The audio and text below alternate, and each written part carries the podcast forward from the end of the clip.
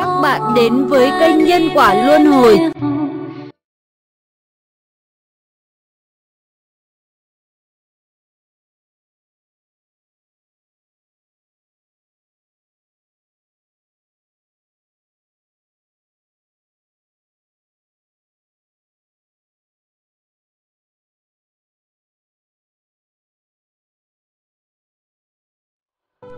Báo ứng hiện đời Do nhiều tác giả Hành đoan biên dịch.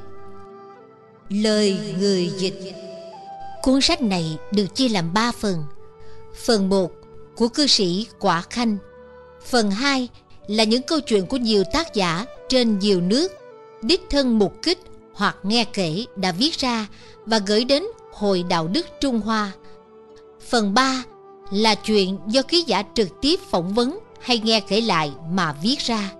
Tôi đã cất công săn lùng trong rừng hồi ức nguyên tác hán tự mênh mông để tìm ra những câu chuyện hay và hữu ích. Sau đó chắc lọc, tuyển lựa, rồi dịch ra để chia sẻ cùng bạn đọc. Quý vị có quyền tin hoặc không, nhưng tập sách này không đơn thuần là truyền đọc để mua vui một vài trống canh mà mang theo cả tấm lòng yêu thương nhân gian của người viết lẫn người dịch. Trong thời buổi ngày nay, đọc một tờ báo, lên một trang nét, chúng ta thấy tội ác dẫy đầy, tàn nhẫn và kinh hãi đến mức báo động. Tất cả đều do con người không tin nhân quả. Vì không tin nên không biết sợ, không biết sợ nên chẳng cẩn trọng giữ gìn. Đến đổi một nhà nghiên cứu giáo dục đã phải than rằng đây là thời cái ác lên ngôi. Có câu Thánh hiền sợ nhân, chúng sinh sợ quả. Tại sao thánh hiền sợ nhân? Vì các ngài chứng kiến nhiều, đã từng đau khổ và thấm thía tận xương tủy nên luôn cẩn trọng, giữ gìn từng hành vi, ý nghĩ. Còn chúng ta ít chứng kiến, không hiểu, không tin, không nhớ nên hoàn toàn mất kiểm soát, phóng túng, gieo nhân bừa bãi. Chẳng hạn như một viên thủ quỹ giữ kho vàng cho công sở hay tư nhân. Nếu không tin tội phước báo ứng thì rất dễ dàng thuộc kết, tham lam, tạo tội. Nhưng nếu họ tin nhân quả, hiểu là của phi nghĩa chẳng những không xài được mà còn di họa đến bản thân và con cháu, thì dù cho có giám sát viên theo dõi, họ vẫn giữ mình trong sạch, thanh liêm. Chỉ mong rằng sau khi đọc cuốn sách này, quý vị có tầm nhìn rõ hơn về nhân quả và sẽ sống tốt đẹp, hạnh phúc hơn. Nếu như tác phẩm này mang đến cho bạn đọc chút đời ích tâm linh hay niềm vui trong ý sống, thì đó là phần thưởng lớn nhất của người dịch. Xin được gửi lời tri ân đến em Hồng Binh Châu, cô Nguyên Tâm, Diệu Ân, Dương Bích Thủy, Liễu Thông và sự đóng góp âm thầm của biết bao con người đã giúp tôi về tinh thần lẫn vật chất để tôi có thể hoàn thành và gửi tặng dịch phẩm này đến độc giả cho dù số lượng sách biếu giới hạn và khiêm tốn. Xin hồi hướng phước điền này đến chư vị ân dân, hương linh của cháu Caron Chi Phan và tất cả những người có mặt trên thế gian này. Cầu mong quý vị luôn an lạc, hạnh phúc trí tuệ và lòng từ luôn tỏa sáng để cùng xây dựng nên một cõi nhân gian ưu mỹ. Trong bản in đầu, do nghĩ đó là cuốn duy nhất nên tôi không đề số 1 và số 2 làm chi. Nhưng không ngờ sau đó tôi lại tìm ra được nhiều câu chuyện hay để tiếp tục chia sẻ cùng độc giả. Do vậy mà lần tái bản này tôi cho ghi số đúng thứ tự vào cũng đã chỉnh lỗi và cho nâng sai lớn theo yêu cầu độc giả. Do vậy mà sách tăng thêm 12 trang so với bản cũ. Dù đã cố hết sức, nhưng e là không tránh khỏi sai sót. Xin quý vị vui lòng lường thứ. Nguyện đem công đức này trang nghiêm cõi đức Phật trên đền bốn ơn nặng dưới cứu khổ muôn loài nguyện những ai đọc xem đều phát tâm bồ đề mãn một báo thân này đồng sanh cõi hành.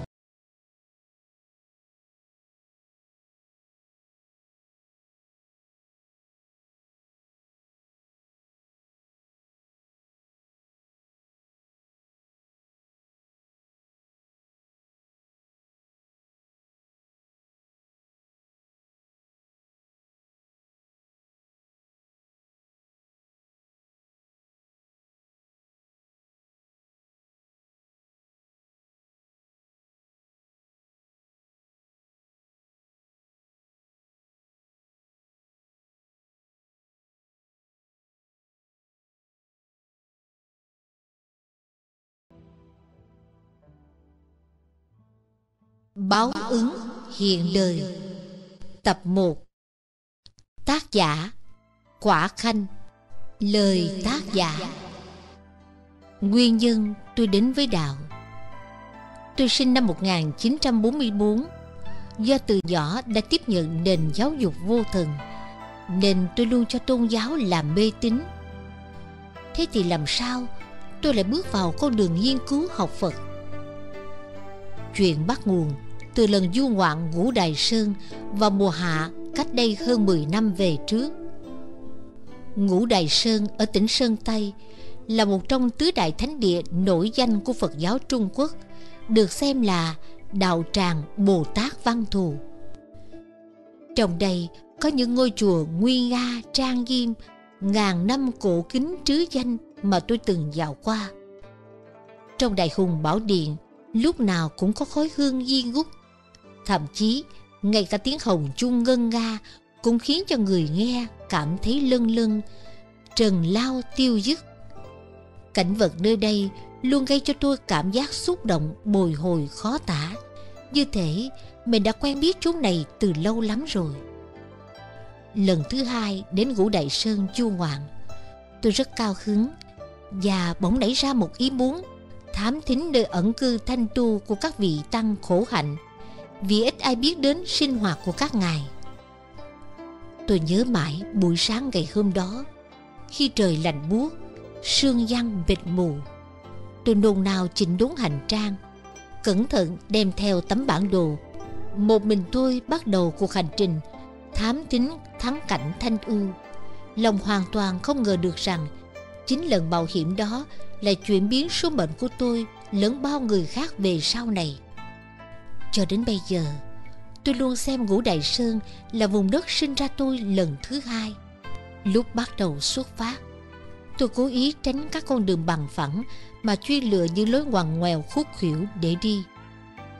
Dọc đường, ngước nhìn lên chỉ thấy đỉnh núi cao vội, cây cối thâm u, khói sương lượn lờ, sắc tuyết lấp lánh tôi cảm thấy tinh thần sảng khoái tâm trí rộng rang đường càng lúc càng gặp gần, tôi cứ đi dọc theo con suối.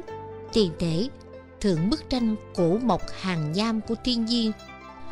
Đá phả hơi lạnh cổ thụ cao vút. Cây cối um tùm trời xanh mây trắng. Con đường đầy dị thảo kỳ hoa. Tôi như bị ngoại cảnh lôi cuốn say sưa đi mãi quên hết mọi sự và đắm chìm trong cảnh nước biếc non xinh. Mãi mê trèo đèo lội suối, tôi quên là trời đã gần trưa, nhưng tới giờ tôi vẫn chưa thấy hình bóng của vị tăng khổ hạnh nào. Lòng không khỏi có chút chán nản. Trong lúc tôi đang nhìn quanh bối rối, bỗng nghe xa xa có tiếng bỏ vọng đến. Dư âm cổ xưa như lợn khuất đâu đây, lượn lờ trong núi. Âm thanh vang vang bắt nguồn từ sơn cốc ở phía tây cánh rừng thâm u truyền tới. Tinh thần tôi phấn chấn trở lại, tôi bươn bả nhắm hướng sơn cốc tiến tới. Rẽ vào con đường hung hút sâu nhưng xinh đẹp. Trên cao, ống ánh sắc mây tía phủ quay, cây cối xanh tươi giống như là tiên cảnh.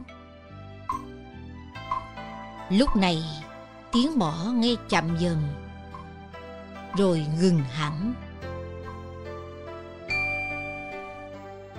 một dòng nước trong xanh uốn khúc chẳng gợn mây trần hiện ra trước mặt. Hơi phun ra như châu ngọc. Tôi khơm bình vốc nước uống.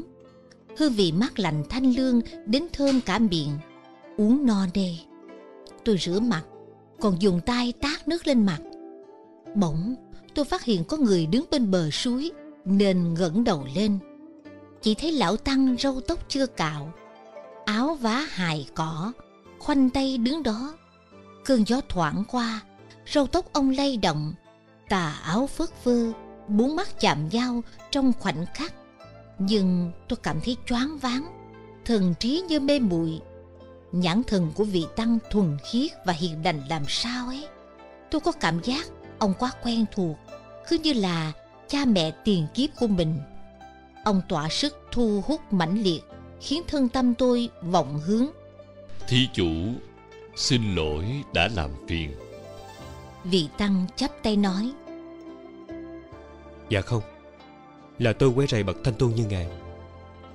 Tôi hoang mang đáp lễ. Thí chủ ưa dùng u tịnh này à? Tôi chỉ muốn tránh cảnh hột náo một chút Nên mới đi một mình tản bộ thôi. Thực ra tôi hoàn toàn không có ý giống như mình đang nói Vì tôi đang thầm ao ước Có được giây phút kỳ ngộ thú vị như thế này. Chà Dù sao cũng là quý nhiễu thí chủ. Thí chủ cứ dạo chơi nha Lão Tăng đi trước đây. Thì lão hòa thượng đã nhẹ nhàng Lướt về hướng Tây rồi. Tôi vội đuổi theo Bẽn lẽn thú giận. Bạch Hòa Thượng Xin ngài dừng bước. Thực ra Con đang rất mong mỏi Muốn được gặp một vị cao tăng như ngài.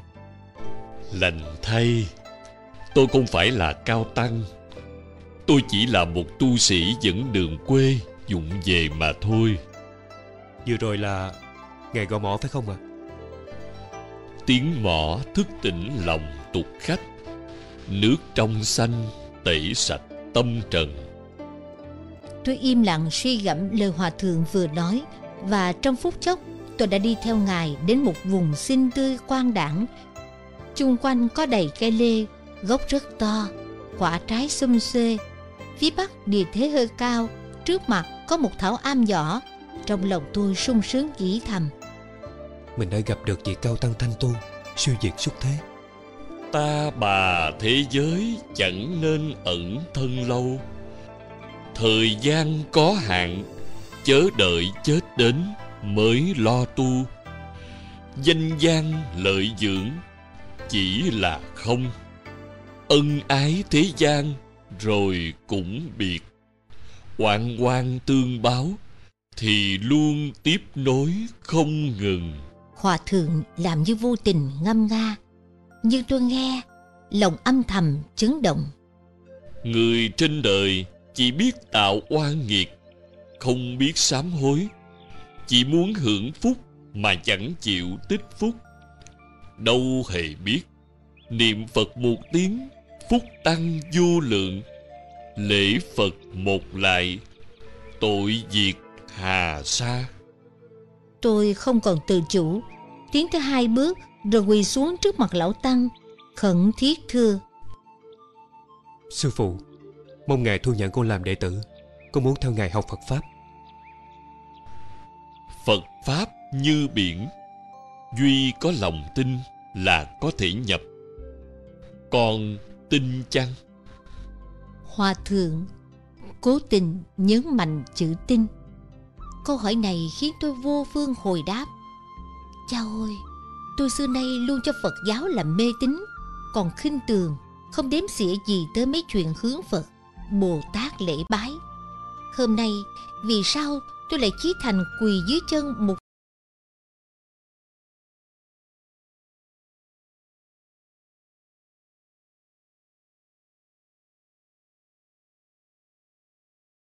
trần lao, sám hối, vân vân. Những từ này cứ vang vang và không ngừng in sâu vào trong óc não, làm cho tâm tư tôi chấn động. Trong lòng tôi bỗng trồi lên một thứ tình cảm vĩ đại như đã có từ lâu lắm rồi. Trong lúc tôi bối rối, tinh thần như vô chủ, thì chợt thấy lão tăng đang nhìn tôi từ bi và chăm chú. Trong khoảnh khắc, tâm tôi có trăm ngàn cảm xúc đang xen từng hạt lệ cứ thi nhau, buông lả chả, rơi xuống, làm ướt cả đôi vớ khiết bạch của lão tăng. Cho dù tôi cảm thấy bình thất lễ và kỳ cục, nhưng tôi không sao ngăn được suối lệ đang tuôn trào. Tôi giống hệt như đứa con phạm phải lỗi lầm, không thể nói gì, mà chỉ biết khóc. Và khóc, tính là mẹ các công đức, là nguồn gốc của đạo, nhưng tính lại chia ra, chánh tính và mê tín. Gọi chánh tín nghĩa là chánh chứ không phải tà, giác mà không mê. Người quy y phật giáo trước tiên cần dựng lập, tri kiến chính xác. Người lễ phật vì kính đức cửa phật, người niệm phật vì cảm ơn phật. Người xem kinh để rõ nghĩa lý, người tọa thiền để chứng cảnh giới phật. Người chứng ngộ là đắc đạo của phật. Tôi như kẻ đói được ăn, khát được uống, lắng nghe từng chữ, từng lời khai thị châu ngọc của Ngài. Tôi cảm thấy như mỗi cọng cỏ, mỗi một cội cây trước mắt đều tỏa ánh kim quang chói lọi. Tôi cứ cung kính lắng nghe mà không hay không biết mặt trời đã ngã về Tây.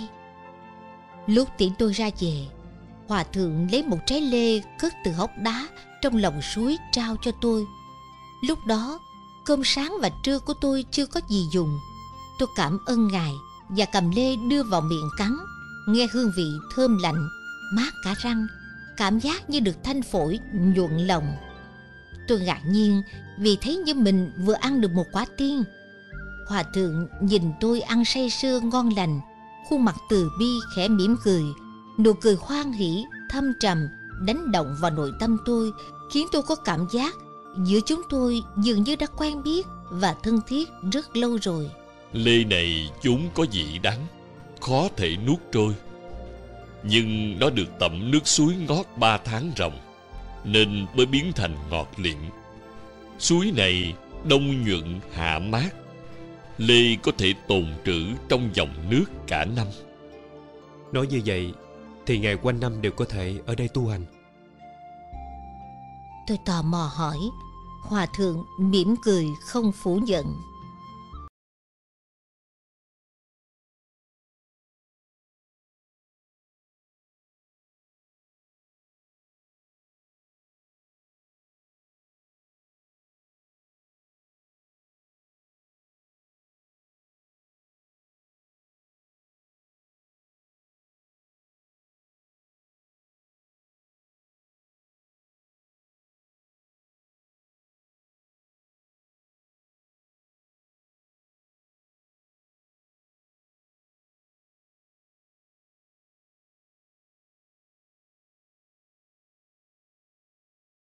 Điều tôi cảm thấy an ủi là ban nãy Hòa Thượng có nói chẳng bao lâu nữa Ngài sẽ kết thúc bế quan và bắt đầu cuộc nhập thế độ nhân tùy duyên thuyết pháp. Nghĩ đến điều này, lòng tôi giàu dạt niềm vui. Tôi bước nhanh hơn trên đường về và có cảm giác như nếu mình tăng tốc đôi chân thì sẽ sớm được thấy Ngài nhanh hơn một chút vậy. Về đến sảnh đường, tôi ngồi im trong phòng khách lặng lẽ hồi tưởng đến cuộc diện kiến giống như giấc mộng vừa qua, thầm cảm thấy vô cùng thú vị.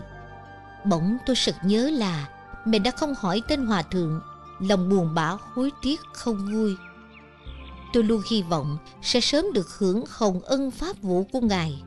Không bao lâu, tôi liên lạc được với hòa thượng.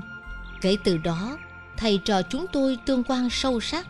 Tôi được thường xuyên thân cận ngài luôn quan âm thấm thoát. Mười năm trôi qua nhấp nháy. Đến nay, tôi đã gần sáu mươi. Thời kỳ này, tôi thấy Hòa Thượng dốc hết tâm huyết Vì Pháp quên bình Giáo hóa vô số chúng sinh. Còn bản thân tôi vẫn sống luống uổng qua ngày. Vì chưa buông xả hết, Nên khó có được thọ dụng chân chánh. Thật xấu hổ. Dù vậy, hiện tại, tôi không muốn làm mai một những câu chuyện linh hoạt, tràn trề ý nghĩa, không muốn những bài học nhân quả có thật và cực kỳ quý giá này bị chôn sâu vào đáy huyệt. Vì vậy, sau khi do dự và cân nhắc rất lâu, tôi đã cầm bút lên ghi lại những chuyện có thực này để chia sẻ cùng bạn đọc. Nếu như tôi không nêu rõ danh tánh và địa điểm liên quan đến các nhân vật có thực được nêu lên trong sách là do xét thấy không tiện mong chư vị thông cảm. Thêm nữa, có thể vài từ ngữ dùng trong sách không còn phù hợp với thời nay do những địa danh, những tên quá cũ xưa còn sót lại. Chỉ mong chư vị đại đức, các pháp lữ trong đạo vui lòng chỉnh giúp cho. Kính chúc mọi người giới định huệ tăng trưởng, phúc huệ song tu, Phật đạo sớm thành. Đệ tử cư sĩ Quả Khanh hổ thẹn kính ghi.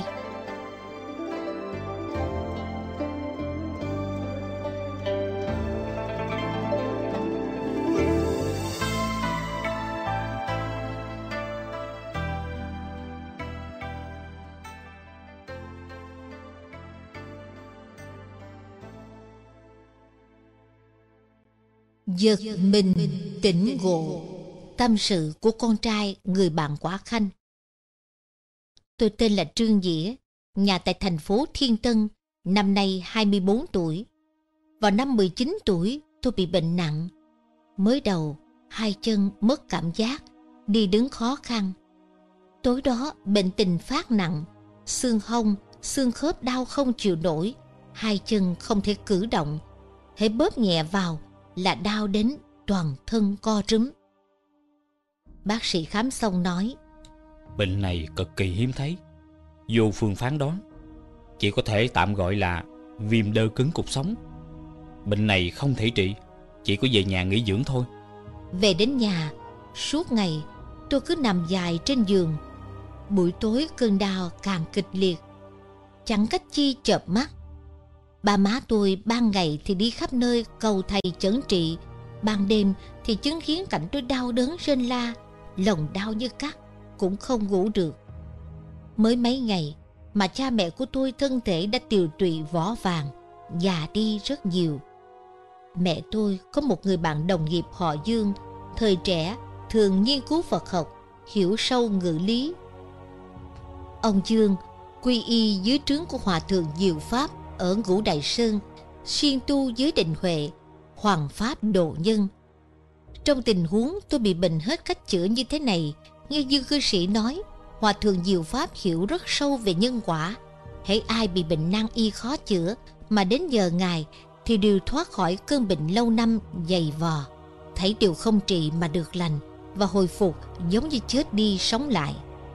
Cha mẹ tôi nghe vậy, càng thêm đôn đóng vội tìm đến gặp Hòa Thượng Diệu Pháp thử xem sao. Khi ông bà kể cho ngài nghe bình trạng của tôi xong, Hòa Thượng hỏi, có phải con trai hai vị rất ưa ăn thịt ếch không? Dạ phải, nó rất ưa món ếch xào ớt. Mỗi tuần nó ăn hai ba lần. Hòa Thượng lại bảo, Hiện giờ hai chân cháu có hình dạng như chữ cung phải không? Vừa nói, ngài dùng tay phát họa diễn tả. Dạ, dạ phải. Hai chân nó có hình dạng giống y như vậy. Các vị xem, hình dáng đó có giống như chân ếch không? Thấy ba mẹ tôi ngơ ngác, ngài phán. Cháu bị bệnh này là do ăn quá nhiều ếch mà chiêu nên. Đây chính là nhà Phật thường nói là nhân quả báo ứng. Sau đó, Ngài giảng dạy Phật lý, nói rõ về nhân quả báo ứng và nêu lên những bằng chứng có thực. Hơn nữa, Hòa Thượng Đích Thân từ đến nhà xem cho tôi.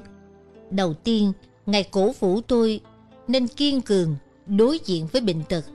Tiếp đến, lại bảo tôi phải làm đúng như lời Ngài dạy thì chắc chắn sẽ hết bệnh. Hòa Thượng khai thị lý nhân quả báo ứng, giải thích sự luân hồi trong sáu nẻo, khiến tôi vô cùng cảm động và có cảm giác như mình đi trong đêm đen bỗng được đèn soi sáng. Tôi cảm thấy chỉ có Ngài mới cứu được mình. Hòa thượng vừa giảng pháp vừa dùng tay thoa chà chân tôi. Thấy thế, mẹ tôi cuốn quýt ngăn cản. Dạ, xin đừng làm vậy, vì hễ chạm đến một chút là nó đau đớn, co rúm run rẩy toàn thân. Hòa thượng cười cười, bảo tôi. Vậy ta có nên xoa bóp cho con nữa không?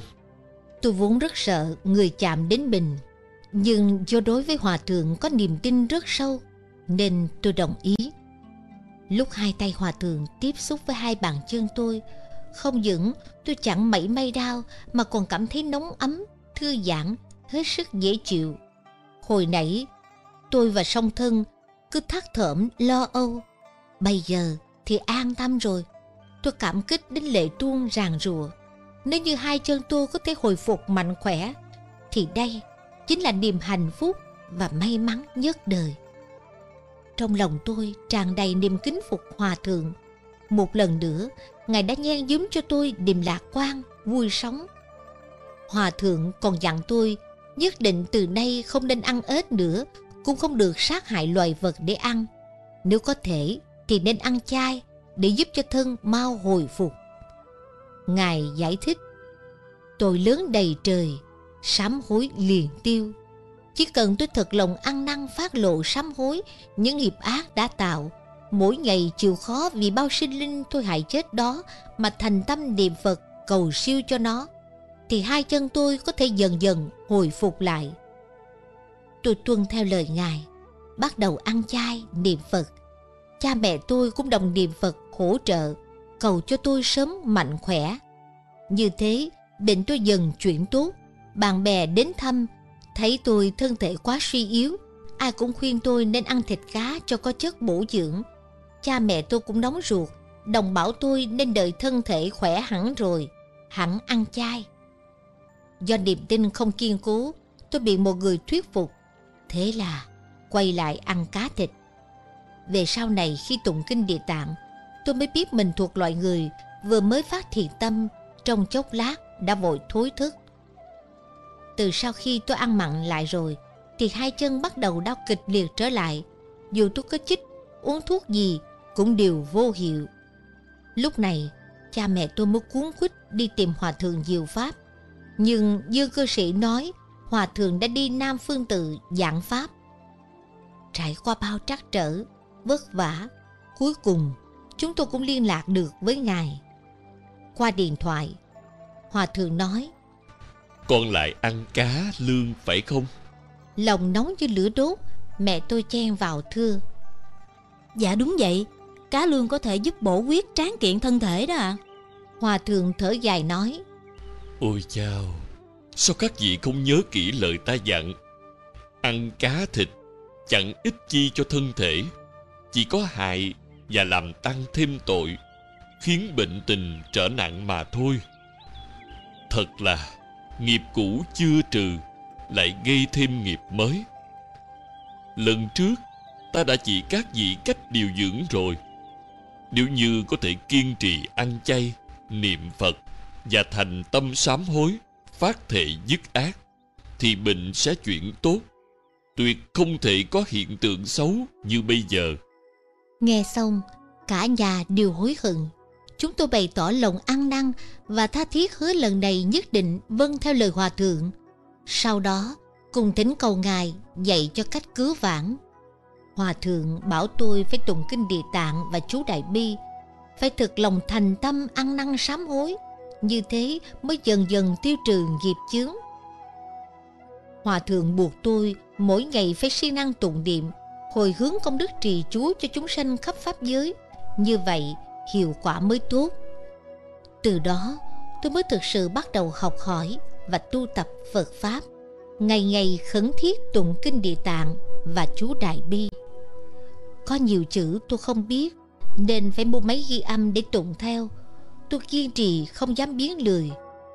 Không bao lâu, tôi có thể tụng thuộc lầu chú Đại Bi và tụng xong bộ kinh địa tạng trong vòng 2 tiếng. Tôi nghĩ đây là nhờ ơn Phật, Bồ Tát gia hộ nên mới có được hiệu quả nhanh như thế. Cha mẹ tôi cũng vì tôi chí thành học Phật hành Pháp và chiêu cảm được vô lượng an ủi. Tôi hàng ngày tập trung tinh thần tụng kinh, trì chú, niệm Phật, chuyên tâm tu hành. Người khác có khuyên tôi ăn thịt, tôi cũng không lay động. Nhờ vậy mà bệnh ngày càng chuyển tốt. Sau đó, tôi đến y viện kiểm tra, họ chuẩn đoán là xương đùi hoại tử. Tôi cũng phối hợp trị liệu đông y. Bệnh tôi thuộc dạng tạp chứng nan y hiếm thấy, nhưng kỳ tích của tôi dần xuất hiện. Tôi có thể bước đi không còn đau đớn. Tôi nghĩ đây chính là cảnh chuyển theo tâm. Đã là báo ứng nhân quả thì không nên sợ hãi, buồn rầu, khóc lóc. Chỉ cần bình thản đối diện, tin sâu Phật Pháp, chí tâm tu hành, nhất định sẽ chuyển xoay ác cảnh thành thiện cảnh. Qua kinh nghiệm lần này, tôi hy vọng những ai xem chuyện của tôi đều sẽ lấy đó làm gương mà cẩn trọng cảnh giác. Mong quý vị đừng sát sinh nữa để khỏi đi vào với xe đổ như tôi. Nếu không đích thân trải qua kinh nghiệm đau đớn khắc cốt ghi tâm này, tôi cũng khó mà tin vào thuyết báo ứng nhân quả về tội nghiệp sát sinh. Đúng là nhân quả báo ứng rất rõ ràng, như bóng tùy theo hình, không mảy may sai lệch. Cho nên, mong các vị sớm tỉnh ngộ, hiểu rõ sát sinh chắc chắn sẽ chiêu ác báo mà dứt tuyệt ăn mặn. Xin hãy xem tôi, sau khi thọ ác báo rồi mới biết tỉnh ngộ, nhờ vậy mà càng phát trí huệ, càng có phúc phận. Tôi luôn nhớ câu, ác hữu ác báo, thiện hữu thiện báo. Những gì chúng ta tạo tác hành động, từng cử chỉ, từng niềm khởi, theo sau đều có quả báo. Người mắt sáng, vừa nhìn là biết ngay. Nếu không, thì Hòa Thượng Diệu Pháp làm sao thấu rõ nguyên nhân căn bệnh của tôi là do ăn ớt, cá, lương mà chiêu cảm nên. Mong quý vị hãy suy gẫm cho thật kỹ.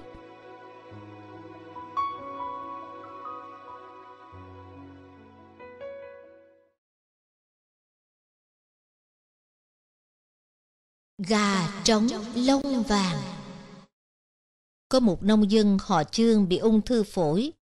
Hai bệnh viện lớn đều tuyên bố là bất trị và dặn dò người nhà lo chuẩn bị hậu sự cho ông.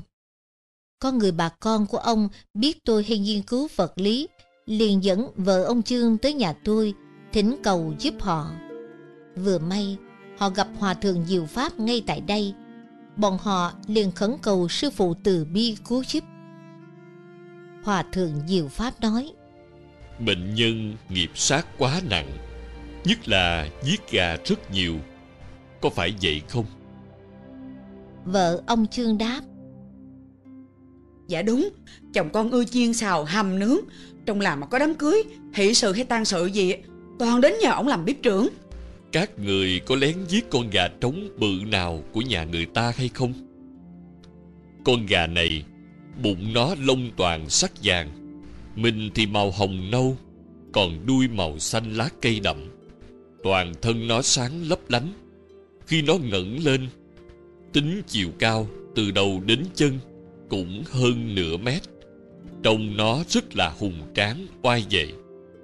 Bà Trương nghe Hòa Thượng tả. Cả kinh, mặt mày thất sắc, té nhào xuống nghe một cái đùi. Bà dập đầu lia lịa, lắp bắp. Ôi trời ơi, tôi Bồ Tát Chúng con nào biết giết gà là có tội. Năm đó mất mùa, ngày nào cũng đói. Có con gà trống bự của nhà láng giềng bay đến chỗ nhà của chúng con. Quả thật chúng con có lén giết nó ăn. Nào ngờ Bồ Tát có mắt nhìn thấu hết trơn hết trọi. Đây kêu là ác hữu ác báo hả? Sau này chúng con không dám tùy tiện chiếm đoạt của của người ta nữa. Mà trong năm đói kém đó Chúng con còn trộm thêm lương thực của nhà nước để ăn. Còn trảm cả hoa màu nữa. Bây giờ con biết tội rồi. Tất cả là điều do chồng con liều lĩnh làm. Xin hãy giảm tuổi thọ cho con đi ạ. Con nguyện chết thay cho ông ấy. Bà có vẻ rất chấn động, vừa khóc vừa kể một hồi, luôn miệng xin sám hối tội lỗi của mình, khiến người nghe xúc động không vui. Ai ngờ, người phụ nữ này lại có tính tỉnh giác cao, mới nói một chút là thông suốt. Lời lẽ của bà thật thà chất phát, mà tình cảm vu thê của họ cũng thật đáng quý. Tôi vội đỡ bà dậy, bảo bà hãy lắng nghe hòa thượng khai thị. Sư phụ cũng đang rất cảm động. Ngài nói giọng hơi rung. Sự khóc lóc phát lộ của con vừa rồi Chứng tỏ con rất chân thành Và biết ăn năn Khi trở về Phải nhớ giải thích cho chồng con hiểu để ông ta biết lỗi Mà khẩn thiết sám hối. Từ nay về sau, Cả hai tuyệt đối Không được sát sinh nữa. Hãy tới chùa thỉnh bộ kinh địa tạng. Vì chồng con sát hại gà nhiều, Nên phải tụng 49 biến Để hồi hướng cho chúng nó. Nên nhớ là, Chồng con phải xuyên tụng kinh địa tạng. Ông ta còn tội trộm giết con gà trống bự kia nữa. Nó là vua trong loài gà đó Và Hòa thượng hỏi tiếp. Có phải là Sau khi giết con gà trống oai hùng đó xong Chồng con liền bị bệnh nhức đầu không Bà Trương cảm nghĩ nhớ lại, khẳng định. Dạ đúng Đúng rồi ạ Quả là lúc đó ông phát bệnh nhức đầu ngót hai ngày Nhức bưng bưng Ăn gì cũng không chịu nổi Hòa thượng nói. Con gà đó sau khi bị giết, Lúc nào nó cũng theo báo Và đứng trên đầu chồng bà Hai móng luôn bấu vào da đầu chồng bà. Có lúc còn dùng mỏ mổ vào não ông. Như vậy làm sao mà không đau đớn được chứ? Hãy lập bài vị cho con gà đó ở trong chùa.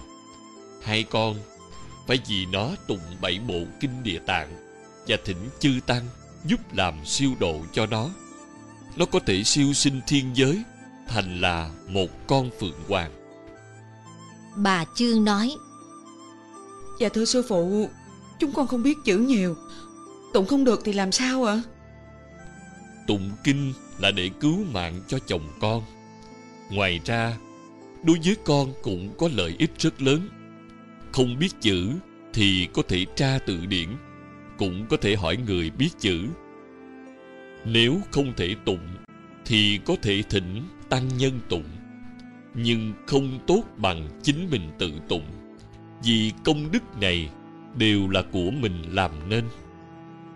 Phải tuyệt đối lưu ý trong thời kỳ siêu độ nên đoạn tuyệt tất cả thức ăn mặn tất cả những thứ như thịt hành hẹ, tỏi rượu và thuốc hút toàn bộ đều phải dứt hết bởi vì nếu dùng miệng ăn đồ mặn hôi tanh tụng kinh thì chẳng thể có chư thiên nhân quỷ thần nào đến nghe kinh chúng sinh sẽ không được lợi ích mà như vậy đối với Phật Pháp cũng không cung kính.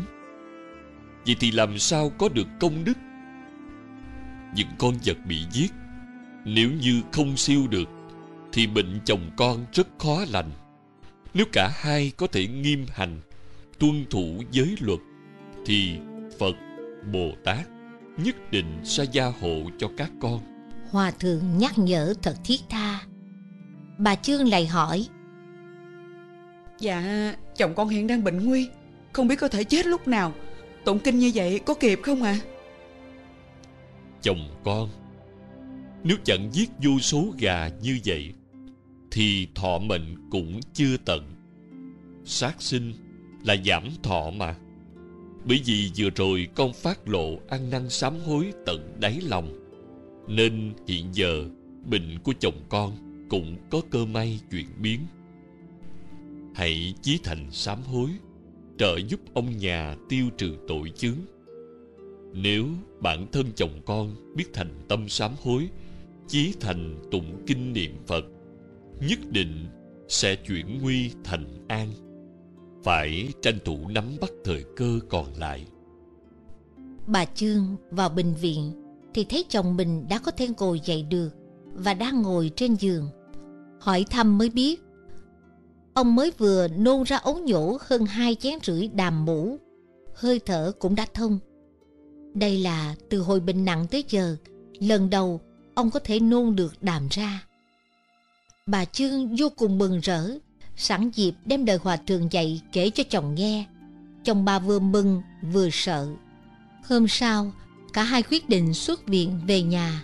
Họ nói với bệnh viện, dù sao thì chúng tôi cũng hết thuốc chữa rồi hai vợ chồng làm y theo lời hòa thượng dạy.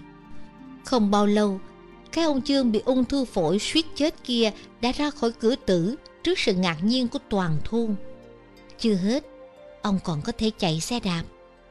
Việc này là đầu đề cho toàn thôn, vây quanh, hỏi thăm. Sau đó, một cơn mưa lớn trút xuống làm dột nhà ông. Ông liền trèo lên mái nhà tu bổ chỗ rò rỉ, khiến dân làng kinh ngạc, suýt xoa mãi không thôi.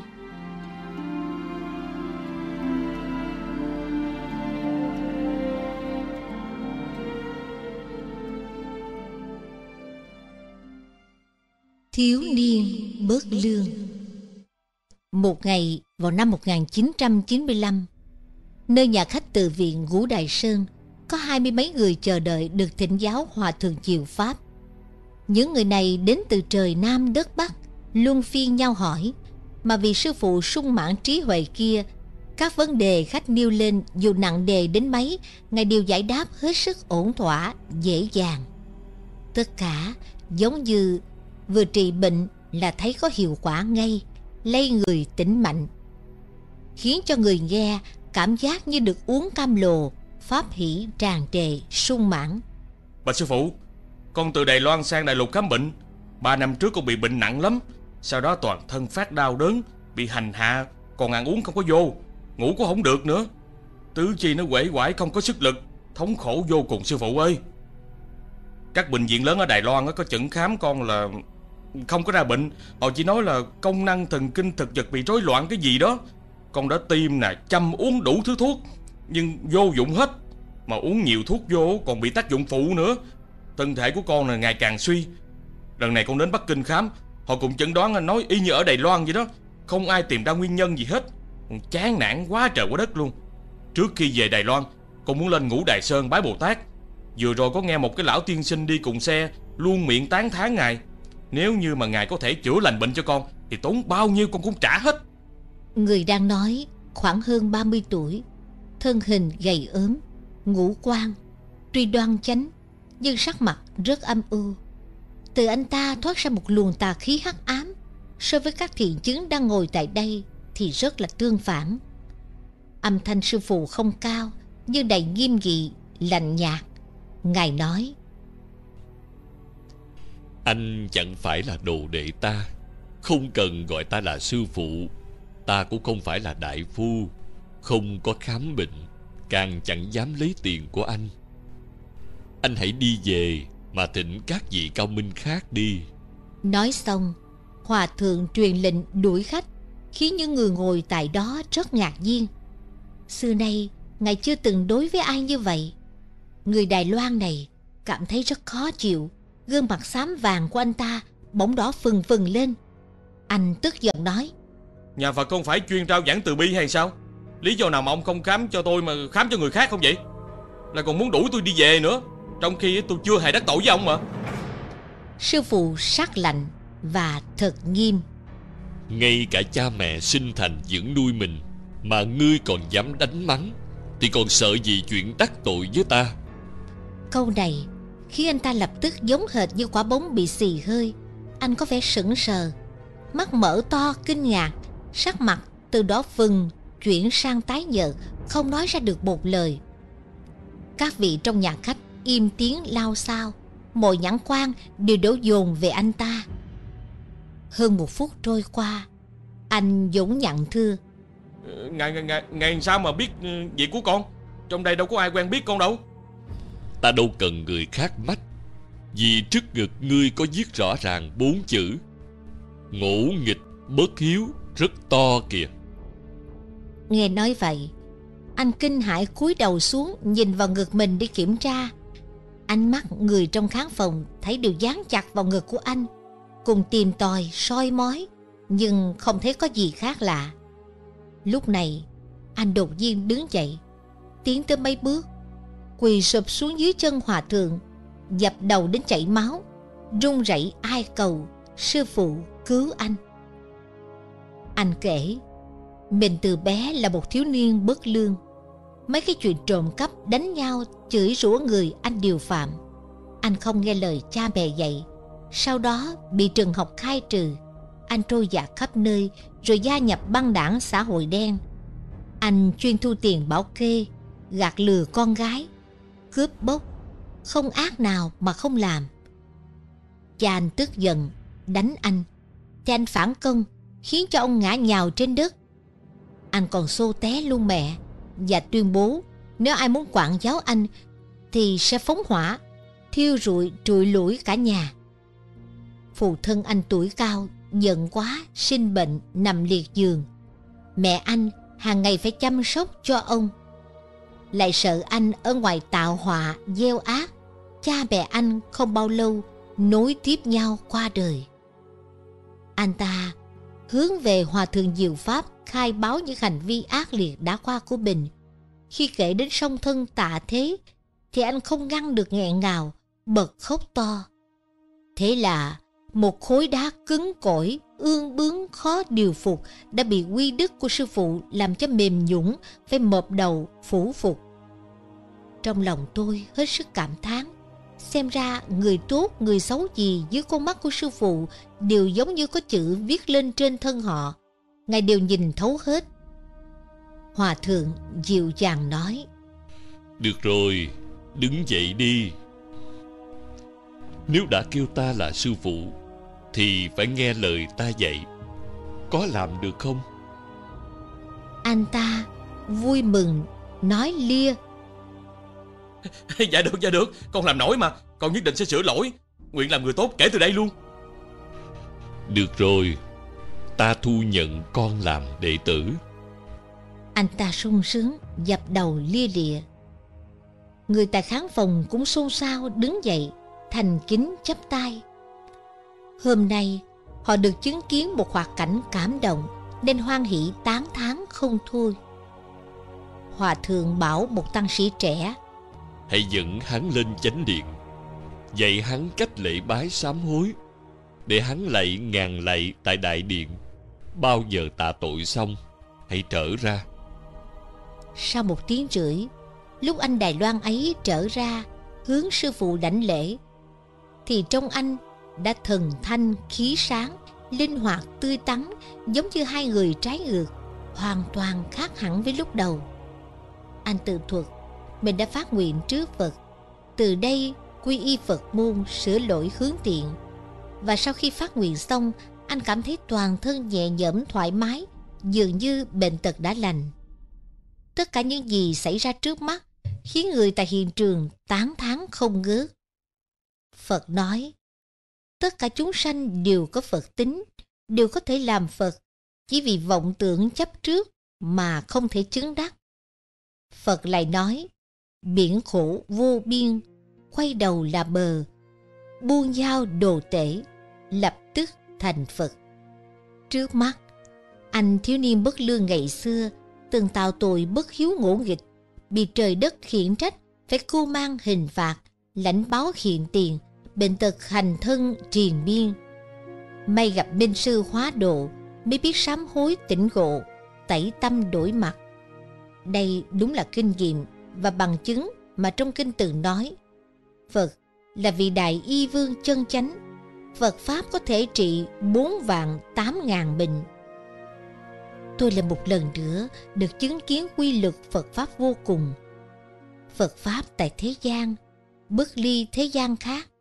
Chỉ cần chúng ta bình thường sống không cẩu thả mảy tơ thì sinh hoạt ngày thường đối với Pháp luôn tương ưng và chắc chắn có thể thanh trừ những hiểu lầm miệt thị Phật giáo là mê tín vậy.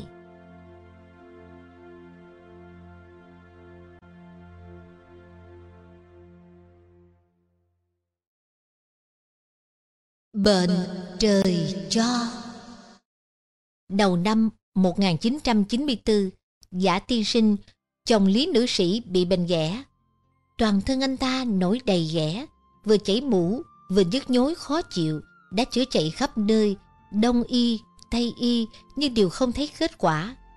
Lý nữ sĩ gọi điện cho tôi, ngỏ ý, chị rất muốn đưa chồng đến gặp Hòa Thượng Diệu Pháp nhưng lại ngại chồng mình toàn thân nổi ghẻ lỡ, không tiện gặp ai. Trong lòng hiện đang rất mâu thuẫn, do dự khó quyết. Ai dè, ba ngày sau, Lý nữ sĩ gọi điện đến, cao hứng báo tin cho tôi, bệnh lỡ loét của chồng chỉ trong một đêm miệng ghẻ đã khô, thôi không chảy mũ nữa. Đây là kỳ tích kể từ hồi anh bị bệnh tới nay, chưa từng có được, nên chị rất phấn khởi, quyết định đưa chồng mình tới bái kiến sư phụ. Tối hôm đó, Lý nữ sĩ cùng chồng đến. Tôi vừa gặp, thấy chồng cô cao một mét tám, thân hình cân đối, dung mạo anh Tuấn hào hoa, trông có vẻ là một nhân tài. Hai vợ chồng vừa bước vào cửa đã hướng về Hòa Thượng Diệu Pháp hành lễ, khấn cầu Ngài từ bi cứu giúp. Vừa ngồi xuống, Lý nữ sĩ đã hỏi sư phụ. Anh ấy trong một đêm mà ghẻ hết chảy nước, hiện giờ trên thân không còn lở lói, bệnh đỡ rất nhiều. Việc này là thế nào, xin Hòa Thượng chỉ giáo cho con. Hòa Thượng hỏi. Con có từng đến chùa cầu quan Thế Âm Bồ Tát phải không? Lý nữ sĩ đáp. Nửa năm trước bệnh của anh ấy vô phương điều trị, con luôn đến chùa lại Phật quan Thế Âm Bồ Tát cứu giúp, cầu cho bệnh anh ấy sớm lành. Sư phụ nói. Các con có thể tới đây, chính là nhờ con kiên trì bái quan âm Bồ Tát nay được cảm ứng. Nói rõ ra là thiện căn các con sâu dày, cùng Phật có duyên. Thế nhưng chồng con bị bệnh là báo ứng của riêng bản thân. Do y có phạm lỗi, làm sai. Việc này chỉ có y tự mình nhận ra lỗi, chịu sám hối và thể hứa vĩnh viễn không tái phạm, thì bệnh mới khỏi hẳn. Chư Phật Bồ Tát luôn hy vọng người phạm lỗi biết cải tà quy chánh. Sau đó, sư phụ quay hỏi chồng Lý Nữ Sĩ. Để xác định, câu nói của sư phụ hỏi chồng Lý Nữ Sĩ có đúng hay không. Giả tiên sinh đáp lia. Dạ đúng, dạ đúng. Sư phụ nó không sai. Hòa thượng tiếp lời. Mỗi cá nhân vì không biết Phật Pháp nên luôn phạm lỗi, thậm chí còn làm việc ác.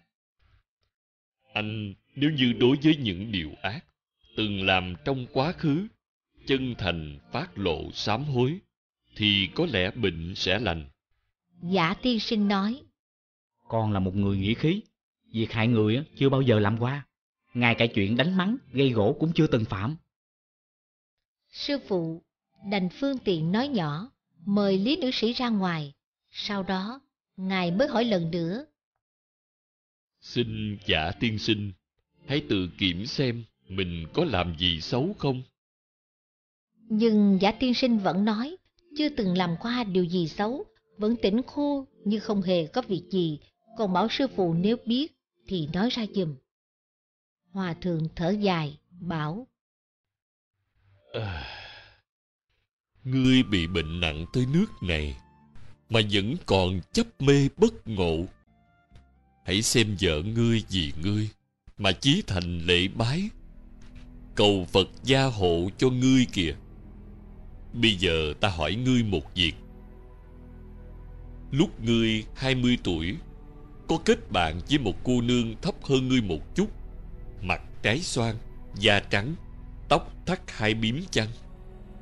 thấy ông giả có vẻ bất ngờ, sư phụ bồi thêm, Cô ta thường mặc cái áo hoa trắng mà ngươi tặng cho cô ta. Có việc này không? vừa rồi bình tĩnh tự hào bao nhiêu thì bây giờ giả tiên sinh mặt mày tái nhợt, hai mắt kinh hãi nhìn sững hòa thượng, y lắp bắp. Cô ấy là bạn học, theo con từ thành thị đến nông thôn, cùng đăng ký ở chung trong một hộ. Vì sao ngài biết cô ấy? Vậy ngươi nói xem, quan hệ giữa đôi bên là thế nào? Dạ, chỉ là chút tình cảm thoáng qua thời tuổi trẻ thôi. Vậy à, không đơn giản như vậy đâu. Bởi vì ngươi đã dùng thủ đoạn gạt lừa, cưỡng đoạt cô ta. Cuối cùng thì dứt bỏ cô ấy. Đúng không? Giả tiên sinh bị chấn động đến run người. Ông vội quỳ xuống dưới chân sư phụ, căng thẳng nói nhỏ. Xin sư phụ ngàn vạn lần đừng để cho vợ con biết Con thật sự có yêu cô nương kia Sau đó Hòa thượng nghiêm nghị nói, vẻ gay gắt.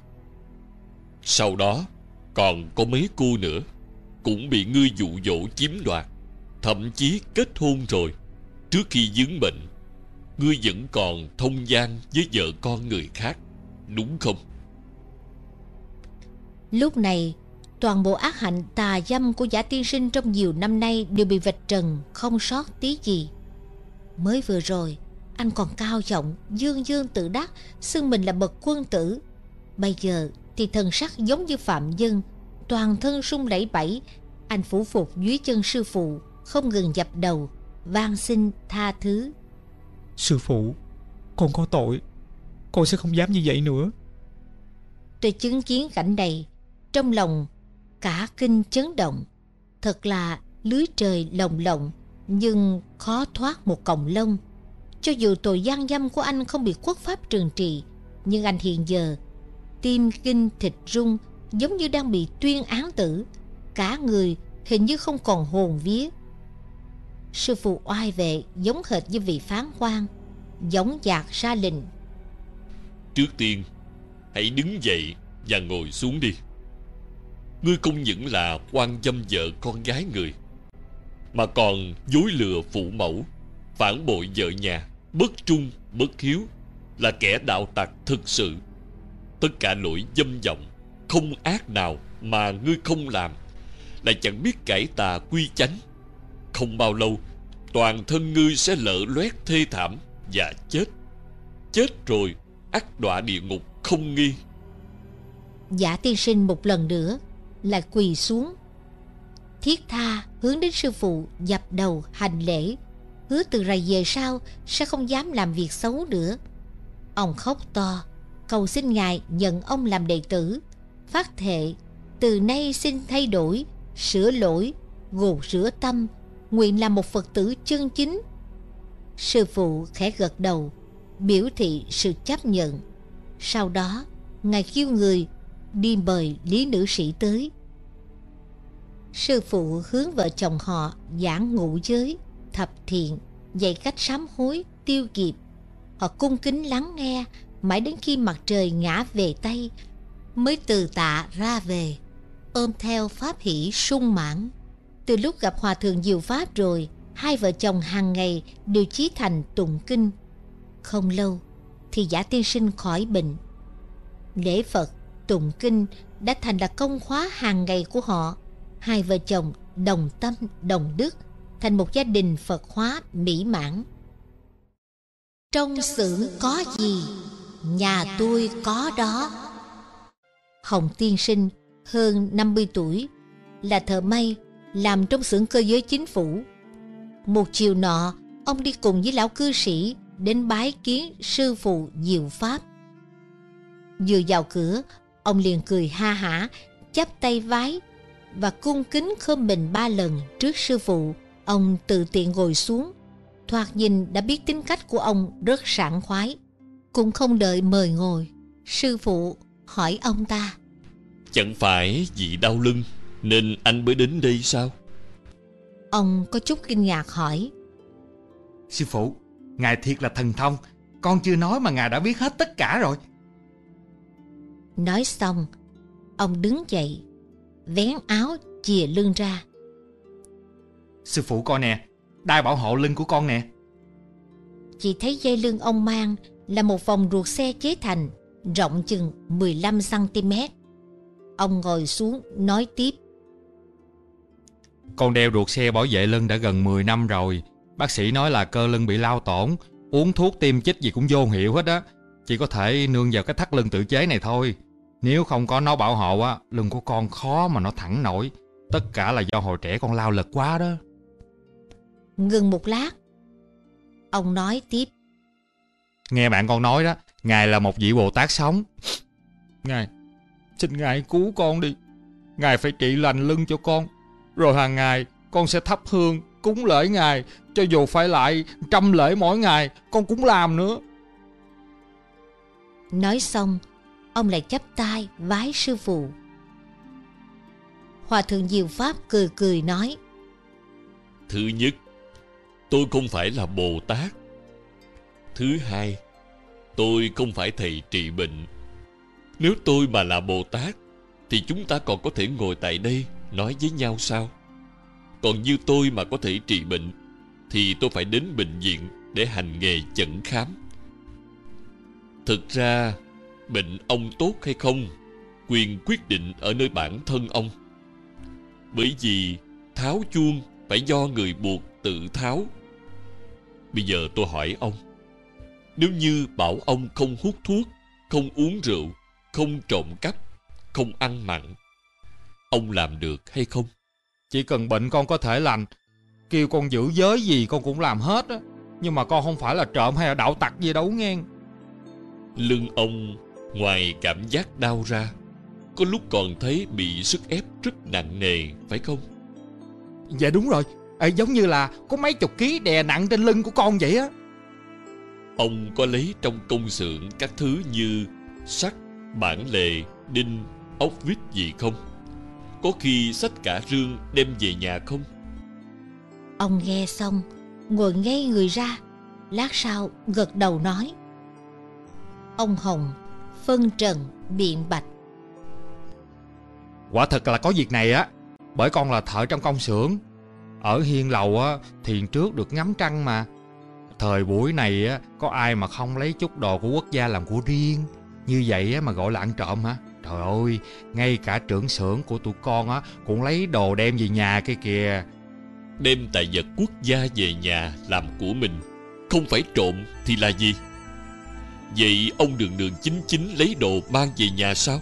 Hay là len lén bỏ đồ vào trong cái cà mèn cơm trống Rồi mắt trước mắt sau đem ra khỏi xưởng? Có phải vậy không? Hòa thượng nghiêm nghị chất vấn.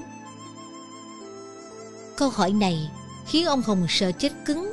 Ông mở to mắt nhìn sững hòa thượng Nói không ra lời.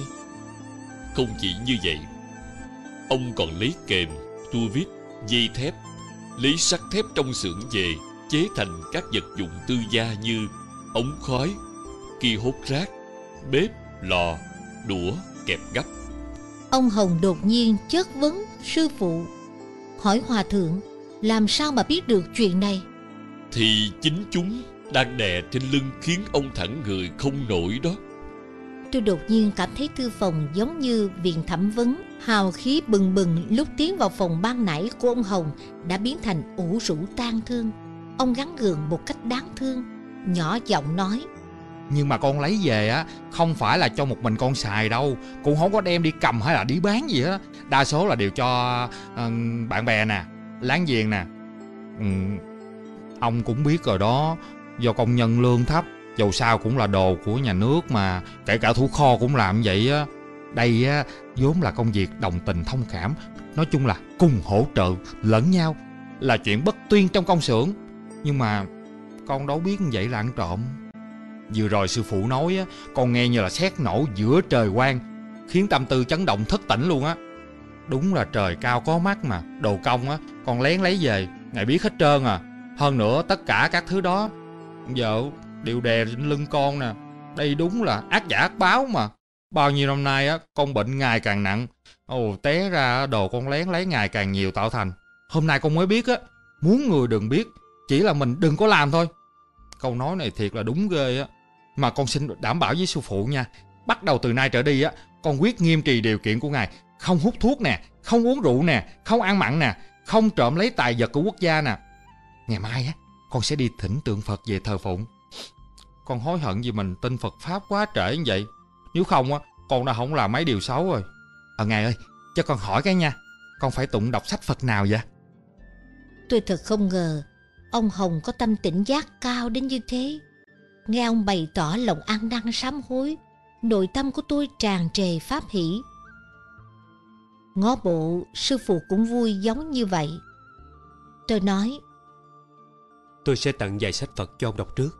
Sau đó ông có thể đi chùa thỉnh kinh sách Phật về xem. Ông cảm ơn Rồi lại hỏi Những vật trước đây con lấy trong công xưởng đem về á Nay có thể quy ra thành tiền ừ, Đem trả lại được không vậy? Hòa thượng nói Ông nếu như đi trả như thế, Phiền phức sẽ càng to. Hiện giờ trong tâm biết lỗi sám hối, Tội như vậy cũng tiêu trừ. Nếu muốn hoàn nợ cho công xưởng, Thì ông có thể lấy công chuộc tội, Ráng làm nhiều việc Cống hiến cho công xưởng để bù đắp. Đồng thời phải giải thích cho thân hữu, Hiểu để họ tránh lỗi này, Để họ không còn tham chiếm tài sản quốc gia làm của riêng. Ông phải đem thân mình làm gương Giữ phẩm hạnh thanh cao trong sạch. Đây chính là biết nhận lỗi, cải hối. Đã biết thì phải thực hành Nhất định có thể đem công đức bù đắp lỗi xưa. Lúc ra về Ông Hồng trang trọng Đón nhận sách Phật Cung kính nói với Hòa Thượng. Ngài hãy đợi xem nha Nếu như con không biết hối cải á Thì rất có lỗi với ngài á. Nửa tháng sau Ông Hồng tới chỗ tôi Vào cửa liền khấu đầu trước tượng Phật giữa nhà. Sau khi đứng dậy Ông vén y phục cho tôi xem Khoe dây bảo hộ lưng không còn nữa. Ông hớn hở nói Trời Hôm bữa từ ở đây trở về nhà Con thấy bệnh mình đỡ hơn phân nửa luôn á những gì mà hòa thượng yêu cầu á con đều tuân thủ làm hết luôn á. Con đã lập bàn thờ phật nè với lại à, cái tủ đựng kinh sách nè. Rồi con đã thỉnh tượng quan thế âm về sớm tối thắp hương lễ bái. Nói chung là mỗi ngày đều xem kinh phật giảng dạy. Trời phải nói là hay thiệt là hay luôn á. Đến nay á thì à, nói chung là con à cái tâm nó đã an rồi nè. Khí hòa bệnh cũng lành hết rồi. Ừ, những ngày tháng này á gia đình tụi con á mừng vui giống như là tết vậy đó. con cảm tạ hòa thượng nhiều lắm. Dạ. Tôi nghe xong, trong tâm cũng vui lây theo ông. Hồng Huynh quả là buông giao đồ tể thành Phật liền là vậy đó. Dùi lỗ lấy nhọt Cao tiên sinh tuổi hơn 40 Thể cách tráng kiện Làm nhân viên bảo vệ tại một công ty lớn Ba năm trước Do vì hay bị nhức đầu Nên đi bệnh viện kiểm tra Mới phát hiện trong đầu có cục bú Đè dây thần kinh, Dẫn đến nhức đầu. Thế là bác sĩ dùi một lỗ hổng trên đầu Để lấy mụn nhọt ấy ra. Hai năm sau, Lại phát hiện trong đầu có một mụn to Bất đắc dĩ, Lại phẫu thuật một lần nữa. Năm nay bác sĩ kiểm tra, Nói tại chỗ dùi lần trước Lại mọc ra một cái mụn lớn hơn. Bác sĩ phán là, Lần này không thể dùi đầu nữa, Vì làm như vậy Sẽ nguy hiểm tánh mạng. Trong tình huống bó tay hết cách này Ông liền đến thỉnh cầu Hòa Thượng Diệu Pháp khai thị. Hòa Thượng nói Ông ngày trước có công tác trên biển phải không? Do ông đã từng giết rất nhiều rùa Hơn nữa còn bắt rất nhiều cá sống to bự Đóng đinh trên gián Rồi mới đánh dãy moi ruột đó. Dạ đúng Con từng đi hải quân 3 năm Trường kỳ sống trên đại dương hàng ngày á, đều bắt cá ăn. Biển sâu á, nên cá đặc biệt to. Có con dài hơn cả chục mét nữa. Cá bự và dãy dụ dữ quá. Con á, liền dùng cái cây đinh to á, Cũng đóng vô đầu nó. Dính lên trên dáng á, Sau đó con bắt đầu đánh dãy nè, Moi ruột nè. Ủa, mà sao sư phụ có thể nhìn thấy đoạn quá khứ của con tài như vậy? Bởi vì ngày xưa, ông đóng đinh vào đầu cá. Cho nên bây giờ, ông bị bệnh, cứ phải dùi đầu để chữa trị. Cá sống bị đóng đinh trên dáng đau đớn dãy dụa Nó đang còn sống mà bị ông đánh dãy, mổ ruột, moi nội tạng Cảnh ấy cực kỳ tàn nhẫn Vậy nên báo ứng cũng sẽ đến với ông từng lần, từng lần một. E rằng trên đầu ông không chỉ khoan hai ba lỗ mà thôi. Nếu như bị chết liền thì tuyệt không đáng sợ. Nhưng đáng sợ là suốt năm phải triền miên bị thống khổ hành hạ, dày dò trên giường bệnh. Sống không bằng chết, không được thiện chung.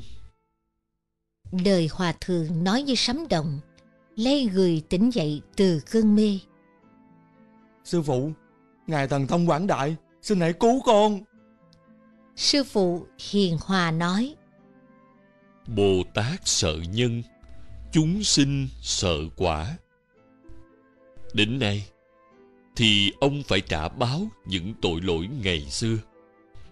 Chính người buộc Là kẻ phải tháo gỡ.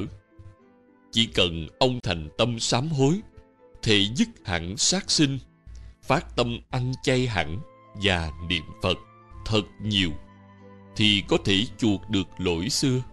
Cao tiên sinh ngay hôm đó Lập tức bắt đầu lễ Phật, Tụng kinh địa tạng Và tại Phật tự lập bài vị cầu siêu cho những loài ông đã giết Mãi đến hai năm sau, Lúc ông tạ thế, Ông đều luôn tụng kinh niệm Phật ông đã không còn bị khổ não hành hạ nữa. Chỉ đáng tiếc là ông qua đời lúc chưa đầy 50 tuổi. Niệm kinh bái Phật, cố nhiên có thể giúp Cao Tiên Sinh không bị thống khổ dày vò tiếp tục. Nhưng do nghiệp sát của ông quá nặng, nên bị giảm thọ. Phật lực dù quảng đại cũng không qua nổi nghiệp lực chúng sinh. Cho nên chỉ có thành tâm sám hối, nguyện đoạn nghiệp sát không ăn đồ mặn, tanh hôi, ngăn tuyệt nhân gieo tội mới là căn bản cầu phúc, cầu thọ. Nhai xương mút tủy Mùa hạ năm 1996, vợ một phú ông từ Đài Loan đến. Bà bị bệnh viêm xoang mũi ngót mười mấy năm chưa khỏi, nên phải sang đại lục. Lên ngũ Đại Sơn, xin bái kiến hòa thượng, cầu ngài chỉ ra nguyên nhân căn bệnh. Sư phụ hỏi Lúc bà kết hôn Gia cảnh bên chồng Không được tốt lắm Phải không Dạ đúng vậy Sau khi kết hôn, sinh con đẻ cái nhiều, gia cảnh ngày càng tệ, đời sống rất chật vật, gian khổ. Dạ đúng vậy Thỉnh thoảng bà đi chợ mua mấy con cá, nấu xong thì luôn đem món ngon nhất dâng cho mẹ chồng. Mình cá, đuôi cá cũng phân chia cho các con ăn. Còn lại xương đầu cá, bà không đành quăng bỏ đi, nên bỏ vào miệng, nhai nát, mút tủy nó. Sau này, dù gia cảnh có giàu có rồi, nhưng tập quán cũ bà đã huân sâu, nên vẫn tái diễn. Cho đến nay, thì lúc ăn cá, bà vẫn thích nhai xương, nuốt tủy nó. Phải vậy không?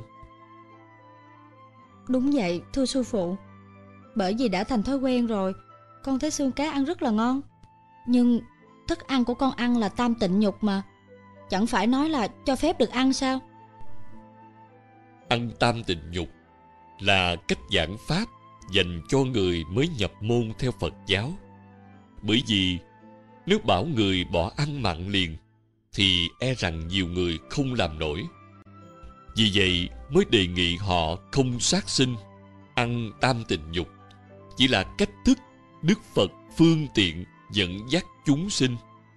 Tùy theo công phu tinh tấn không ngừng niệm Phật tụng kinh mà tự nhiên họ không còn tơ tưởng tới chuyện ăn mặn nữa. Nếu nói rốt ráo thì ăn thịt chính là sát sinh. Bà cần phải sớm đoạn trừ và nghiêm trì giới sát mới đúng lý. Bà vẫn không hiểu. Hỏi lại. Sư phụ ơi Ăn xương cá, đầu cá mà cũng có tội nữa hả Thịt và xương đều là các phần trong thân thể động vật. Chúng ta thường dùng từ rút gân, lột da, nhai xương, nuốt tủy. Nói như thế cũng để hình dung, diễn tả tâm trạng người đang sân hận nữa. Phải biết, động vật trong lúc bị ta sát hại, lòng tràn đầy niềm kinh sợ trước cái chết đến gần. Và đối với người sát hại nó, cũng như rất căm hận người ăn nuốt nó. Bởi vì tất cả chúng sinh, thông thường ai cũng đều chấp vào thân thể của mình, rất yêu quý thân mình. Cho rằng cái nhục thể bị ăn đó là của mình. Vì vậy, dù chết, thần thức hoàn toàn không chịu lìa xa thân thể.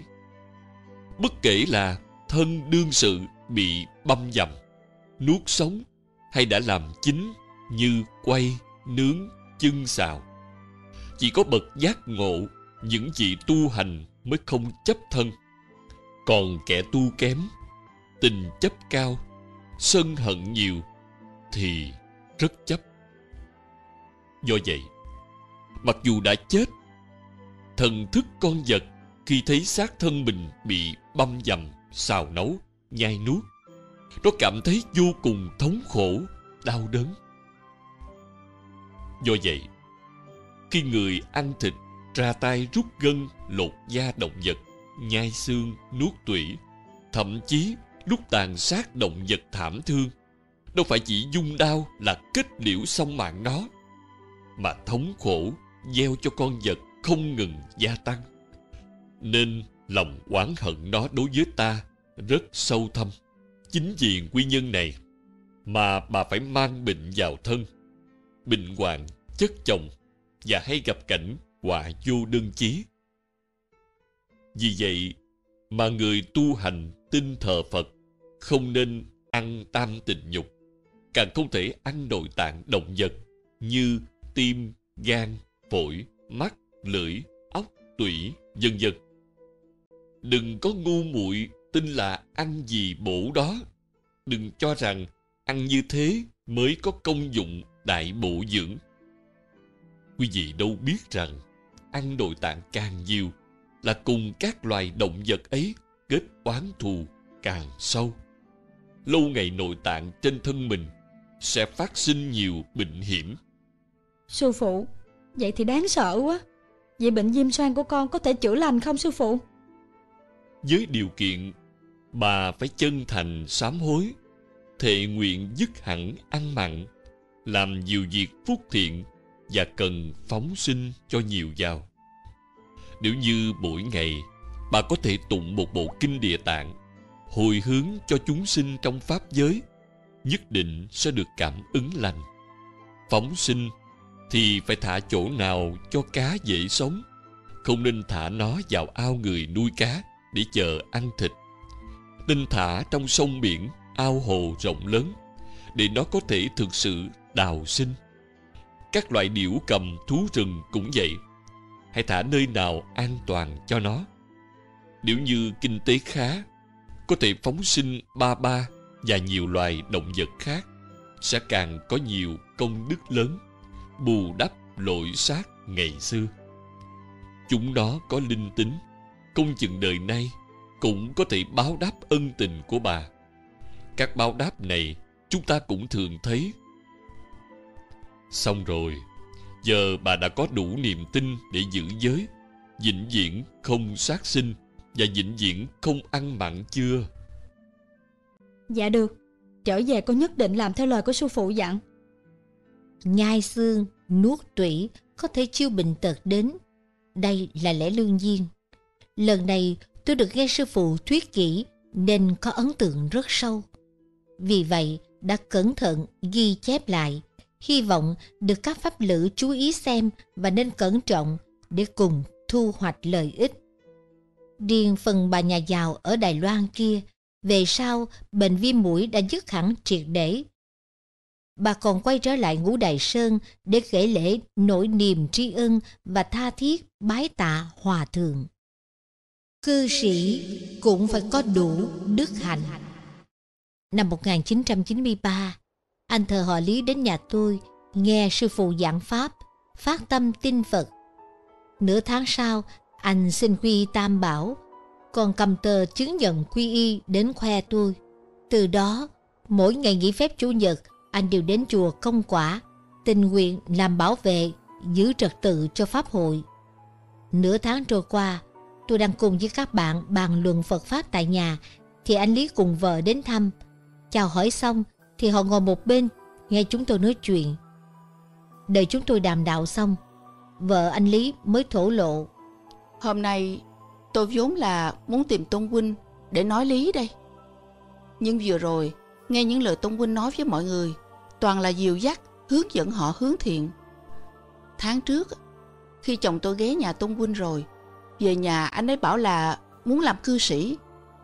Nửa tháng sau, thì anh ấy quy Phật làm cư sĩ.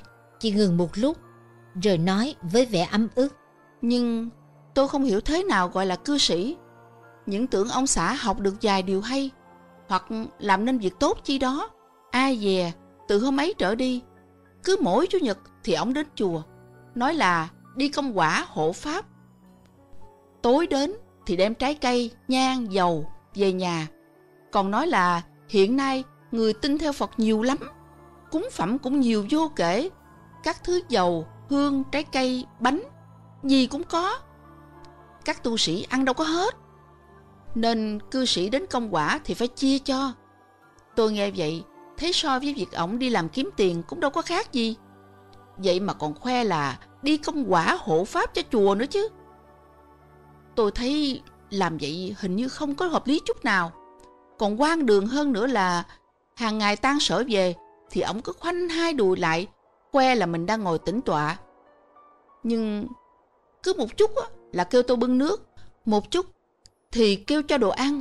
Tôi nói tôi bận nấu cơm, ông hãy tự phục vụ đi. Thì ông nói mình mắc ngồi, không thể buông ra được.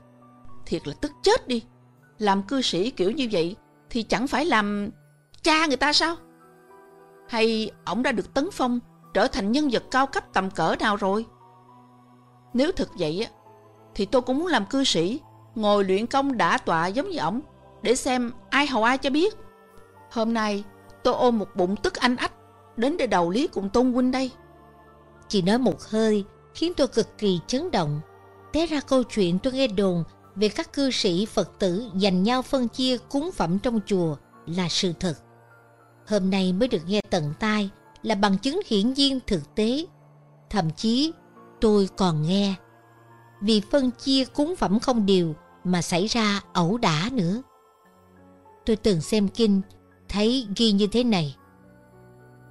Một hạt gạo thí chủ nặng như núi tu chi, ăn mà không tu hành, phải mang lông đội sừng đền trả. Thế thì những phẩm vật đàn Việt cúng trường Tam Bảo, ủng hộ chư Tăng Ni Tu, duy trì Phật Pháp trường tồn, thì làm sao cư sĩ có thể lấy đem về nhà được chứ? Lại còn phát sinh ẩu đả tranh giành nữa. Đây là việc rất có tội. Người xuất gia tiếp nhận của mười phương cúng dường, nếu như không tu hành đúng pháp, sẽ phải đọa vào ác đạo, huống chi là hàng cư sĩ tại gia. Tương lai không những đọa địa ngục khó lên mà các phúc báo đang có hiện đời cũng có thể bị mất sạch. Xin điều một thí dụ. Nếu hòa thượng giới hạnh tình nghiêm thì phúc của ngài giống như là một vùng đất tốt, màu mỡ, phì nhiêu. Mười phương thiện chúng đến cúng dường là gieo hạt phúc trên đất đó. Đất nhất định sẽ hồi báo hậu hỷ cho người siêng năng gieo trồng. Nếu hòa thượng giới hạnh không nghiêm giống như đất xấu cằn khô, vô phương cho người thu hoạch tốt, ngay cả phần thu hoạch của bản thân cũng bị cỏ hoang lấn chiếm, cuối cùng khó tránh cảnh mất mùa. Huống nữa, chúng ta, thân là cư sĩ, phước điền đã không bị kịp hàng tu sĩ, vì sao có thể đem tập khí xấu xa, đầy tâm tham sân si đến cửa Phật thanh tịnh làm loạn như thế chứ? Hòa Thượng Diệu Pháp từng nói, Nếu như đàn việc cúng dường thực phẩm mà tăng nhân ăn không hết, chẳng tiện cất chứa, thì có thể phân cho cư sĩ mang về nhà, nhưng phải được trụ trì đồng ý. Và các cư sĩ khi nhận quà, muốn kiệm phước, thì có thể căn cứ đại khái giá trị món đồ mình cầm đó, mà bỏ tiền vào thùng phước xương để tạo thêm công đức. Hoặc người công quả có thể cầm ra chợ bán, đem tiền về cho chùa. Đây cũng là đúng pháp, là biết tích lũy công đức, biết sợ tổn phước. Hộ trì chùa vốn là bổn phận của cư sĩ, sao có thể mượn cớ đó, nhân danh này nọ để dơ vét tài vật, lại còn khởi tâm tham tranh giành ẩu đả nhau. Hành vi mê muội này chỉ càng làm cho Phật giáo bị mang ảnh hưởng cực xấu mà thôi. Nhân đây, tôi khẩn thiết xin các bạn đạo cư sĩ làm việc xong nên dành thời gian tụng kinh địa tạng Bồ Tát Bổn Nguyện và kinh lương hoàng sám. Chúng ta hãy mang tâm trí thành tha thiết tụng độc, nhất định sẽ sinh tâm đại tàm quý, tiêu diệt các chướng, tu được phúc vô lượng. Mục đích của chúng ta học Phật là phải thu hoạch trí huệ, bụi trần hiệp giác, gột sạch tam độc, tham, sân, si, huân diễm đã lâu trong đời ngũ trượt từ vô thủy kiếp đến nay. Người có trí một khi vừa nhận ra tật tính hay tập khí xấu của mình là nguyên nhân khiến mình bị đọa vào ba đường dữ, địa ngục, ngạ quỷ, súc sinh, thì sao có thể thấy sai còn phạm tiếp, tự dìm mình vào vực thẳm, vạn kiếp khó ngoi lên. Cư sĩ đến chùa thì phải nghiên cứu pháp như thế nào để thâm nhập kinh tạng, trí huệ như biển, phải luôn học và hành theo hạnh Phật. Chỉ khi trí huệ chân chánh được khai mở, chúng ta mới biết tin sâu nhân quả báo ứng, mà cẩn trọng mới cảm động vì tấm lòng đồ sinh vất vả của chư Bồ Tát, Thánh Hiền Tăng. Phật không bao giờ vì người có tấm phái quy y mà bao che dung túng hoặc giáng tội trừng trị ai không có phái quy y. Phật luôn đem bi tâm tha thiết tuyên dương chân lý, hy vọng mọi người có thể từ trong mê giác tỉnh quay về, ly khổ được vui. Những con đường đạo trong kiếp nhân sinh phải do chính mỗi người chúng ta tự bước đi. Hiểu rõ điều này, cư sĩ chúng ta phải biết kiệm đức, tích phúc, đến chùa bằng tâm tu sửa, khiêm cung, hộ pháp về tăng, chân thành học hỏi giáo lý, làm đúng theo lời Phật dạy để tự lợi, lợi tha, viên mãn tổ kiến và nhà ở. Có hai vợ chồng dắt hai đứa con trai khoảng mười mấy tuổi đến xin gặp hòa thượng Diệu Pháp để thỉnh giáo. Bọn họ ba năm trước từ Đài Loan ra nước ngoài định cư.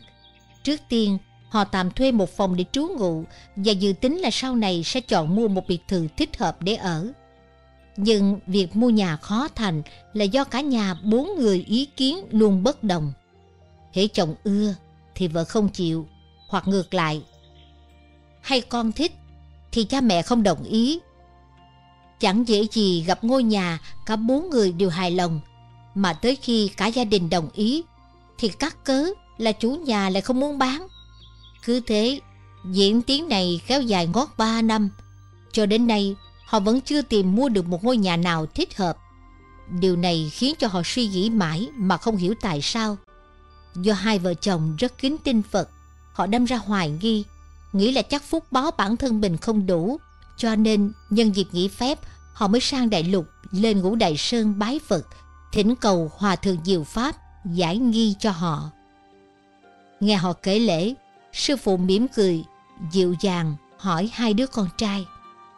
Hai con tính tinh nghịch, có ư chọc phá tổ kiến không vậy? Nghe sư phụ hỏi, cả nhà bốn người không hẹn mà đều bật cười.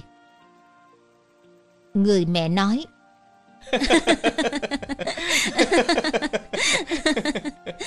Dạ, hai cháu hồi nhỏ rất ưa phá tổ kiến. Nói là muốn nghiên cứu cấu tạo tổ kiến, còn khen trong tổ thiết kế rất là hay. Có cung điện cho kiến chúa, có danh trại oai nghiêm cho kiến thợ, còn có rất nhiều thực phẩm kho lẫm. Dạ, hai cháu nghiên cứu chơi nghịch say mê đến quên cả ăn uống. Sư phụ nói, Hai cháu này ưa chọc phá tổ kiến, hủy đi bao ngôi nhà lũ kiến, thiên gian dạng khổ, tạo dựng nên. Còn phá hoại, làm tiêu tan số thực phẩm suốt bao năm dài lũ kiến đi khắp nơi tha về tích trữ. Việc làm của hai cháu đã khiến chúng mất chỗ an thân, an nghỉ. Vì lý do đó mà ngày nay các con ở đâu cũng không yên, tìm nhà không ra. Đây chỉ mới là sơ báo. Nếu các con chẳng biết sám hối sửa lỗi, thì trong tương lai, dù bản thân có được nhà ở, nhà chúng con sẽ rơi vào trường hợp nhà bị hủy hoại bất ngờ. Cho dù các con giàu sang đến mấy, tương lai cũng khó thoát khỏi cảnh có lúc phải chật vật tìm kiếm món ăn. quay sang hai người lớn, hòa thượng quở, Còn hai con nữa, thân làm cha mẹ, đã quy y cửa Phật nhiều năm. Vì sao có thể đứng yên nhìn, mặc tình con mình làm việc tổn đức như thế mà không ngăn cấm, khuyên dạy chúng? Nuôi mà không dạy là lỗi của cha mẹ. Các con phải biết nhân quả báo ứng như bóng theo hình. Nếu các con sớm sám hối, tạo phúc, siêng năng tụng kinh, hồi hướng công đức cho hàng ngàn, hàng vạn con kiến đã bị các con làm tổn hại thân mạng lẫn tài sản, thì có lẽ sẽ thay đổi được tai nạn trong vị lai. Hiểu rõ chưa? hai vợ chồng được hòa thượng khai thị xong, xúc động, ăn năn sám hối thưa. Sư phụ, đệ tử đã biết lỗi. Mặc dù quy y nhiều năm, cứ tưởng là chúng con biết ăn chay niệm Phật. Như vậy là đủ rồi. Không ngờ, chuyện lại nghiêm trọng đến như vậy. Sau khi chúng con về, cả nhà sẽ sám hối trước Phật và tụng kinh địa tạng. Chú Đại Bi hồi hướng công đức đến cho lũ kiến. Như vậy có được không thầy? Lành thay, lành thay. Được rồi, các con lúc nào cũng phải ghi nhớ kỹ. Tất cả chúng sinh đều có khả năng thành Phật. Cho nên, không được xem thường loài vật, không được tùy tiện làm hại chúng sinh. Thai phụ tụng kinh địa tạng. Bốn năm trước tôi quen một cô gái tên Hải Ba là sinh viên Tính điềm đạm xinh đẹp, rất thông minh. Cô nguyên quán ở Đông Bắc Sinh ra trong một gia đình rất tin Phật. Đầu năm nay Hải Ba có thai được 7 tháng. Cô kể tôi nghe Đứa con trong bụng cứ trồi đạp tứ tung làm cô đau đớn Và hỏi tôi có cách gì giúp cô không tôi bảo cô nên tụng mỗi ngày một bộ kinh địa tạng, như thế liên tục suốt 7 ngày. Vừa có thể giúp tiêu trường nghiệp chướng đời trước, vừa giúp bình ổn nhân duyên quan nghiệp tiền kiếp giữa hai mẹ con. Ngoài ra, làm như vậy, lúc sinh nở sẽ dễ dàng, không bị thống khổ, mà đứa con sinh ra cũng được an lạc, dễ nuôi. Cho dù có lúc phát bệnh, thì cũng sẽ mau lành bệnh. Nếu như bây giờ cô có thể bắt đầu ăn chay, thì càng tốt hơn nữa. Hải ba lại hỏi tôi, trứng gà có ăn được không? Tôi nói, trên thị trường hiện nay, chuyện nuôi gà đẻ trứng, nếu là trứng không trống, thì cô có thể ăn. Hai tháng sau, Hải ba gọi điện cảm ơn tôi, khoe là cô mới từ sản viện về nhà. Tất cả đều thuận lợi. Cô còn vui vẻ báo tin. Lúc tôi đề nghị cô tụng 7 bộ kinh địa tạng, trong lòng cô đã thầm phát nguyện tụng 49 bộ. Thật may, nghĩa là vừa tụng xong 49 bộ thì cô nhập viện. Hôm sau đi sinh con. Lúc sinh, bác sĩ kêu cô ráng sức. Lúc đó cô muốn điềm danh hiệu Quan Thế Âm Bồ Tát. Nhưng cô mới vừa nghĩ vậy thì đã nghe bác sĩ nói thấy đầu hài di rồi. Khi bác sĩ bảo là bé trai sinh ra rất mũm mỉm, khỏe mạnh, cô mừng phát khóc luôn. Cô nằm viện 4 ngày, thấy các sản phụ khác đều phải sinh mổ, chỉ có mình cô là sinh dễ. Nguyên nhân là do y viện gia tăng thu nhập, các sản phụ vì muốn sinh thuận lợi đều để cho bác sĩ mổ lấy con. Nhưng ai cũng hiểu, sinh mổ vừa làm tổn thương thân thể, lại vừa hao tài. Thực sự là do nghiệp lực chiêu cảm nên thôi. Mười ngày sau, Hải Ba gọi điện tới, kể là hôm xuất viện về nhà, đứa bé không hề khóc dù một chút. Nhưng ba ngày sau thì lại khóc. Hiện giờ còn khóc liên tục cả tuần nay. Bú sữa cũng khóc. Gì cũng không chịu. Bé còn phát sốt nữa. Chẳng biết là nguyên nhân gì. Tôi hỏi Cô có ăn thức gì khác hay không? Cô giải thích do mẹ chồng từ quê lên thấy cô ăn chay không ăn thịt nên rất tức giận. Bà khăng khăng bắt cô phải ăn cá trích để tẩm bổ thân thể. Vì vậy cô phải miễn cưỡng ăn để cho bà vui. Rồi cô than Mẹ chồng còn đòi giết gà mái hầm cho tôi ăn nữa Tôi phải làm sao bây giờ Tôi bảo Cháu bé sở dĩ khóc lóc ầm ĩ Là do từ lúc cô tụng cho nó 49 bộ kinh địa tạng Thì nó đã tiêu nghiệp Lại tăng thêm huệ căn Cho nên nó không muốn bú sữa có độ mặn. Nếu như cô không có ăn thịt cá Chắc chắn bé sẽ không khóc. Hải ba nói. Mẹ chồng tôi ngày mai sẽ giết gà. Vậy phải ứng phó ra sao đây? Tôi nói. Để không làm tổn thương tình cảm mẹ chồng Cô có thể nhượng bộ ăn chút gà cá Nhưng tuyệt đối không nên giết sống Mà hãy mua đồ bán sẵn ở ngoài chợ Dù vậy Bản thân cô hàng ngày Đều phải vì gà cá đó Trì chú giảng sinh Hồi hướng công đức cho nó Làm giảm đi tâm quán hận Vì bị tàn hại giết ăn Hải ba bèn thương lượng cùng mẹ chồng Lúc đứa bé bú sữa, nó vẫn khóc. Nhưng bú xong thì im lặng ngủ. Hải ba nghĩ thầm. Thằng bé xem ra cũng biết thăm cảm cho tình cảnh khó xử của mẹ nó. Thân mẫu Hải ba vốn là người ăn chay niệm Phật thuần thành. Mấy ngày sau, bà từ Đông Bắc lên thăm cháu ngoại. Hải ba kể, thằng bé vừa thấy bà ngoại đã cười. Nhưng khi thấy bà nội đồi bồng là nó khóc. Còn bà ngoại đưa tay bồng thì nó không khóc khiến cho bà nội nó không hiểu tại sao. Mẹ ruột Hải Ba biết nguyên nhân đứa bé bú sữa khóc nên chẳng muốn Hải Ba tiếp tục bị ép ăn mặn. Thế là bà viện cớ nơi đây phòng ốc không rộng rãi, xin phép mẹ chồng để đem Hải Ba và cháu ngoại về Đông Bắc nuôi. Đến nay, nhìn thấy thằng bé lanh lẹ, khả ái, ngày một lớn khỏe, cả nhà ai cũng mừng. Giải thích Trong kinh Địa Tạng, phẩm thứ sáu Phật dạy Về sau, nơi cõi ta bà này, nếu có người nào mới sinh con trai hay con gái, nội trong bảy ngày, sớm vì đứa trẻ mới sinh ra mà tụng kinh địa tạng và niệm danh hiệu của Bồ Tát địa tạng đủ một ngàn biến, thì đứa trẻ mới sinh ra đó được thoát khỏi tội đời trước nó từng gây ra và sẽ được an ổn, vui vẻ, dễ nuôi và sống lâu.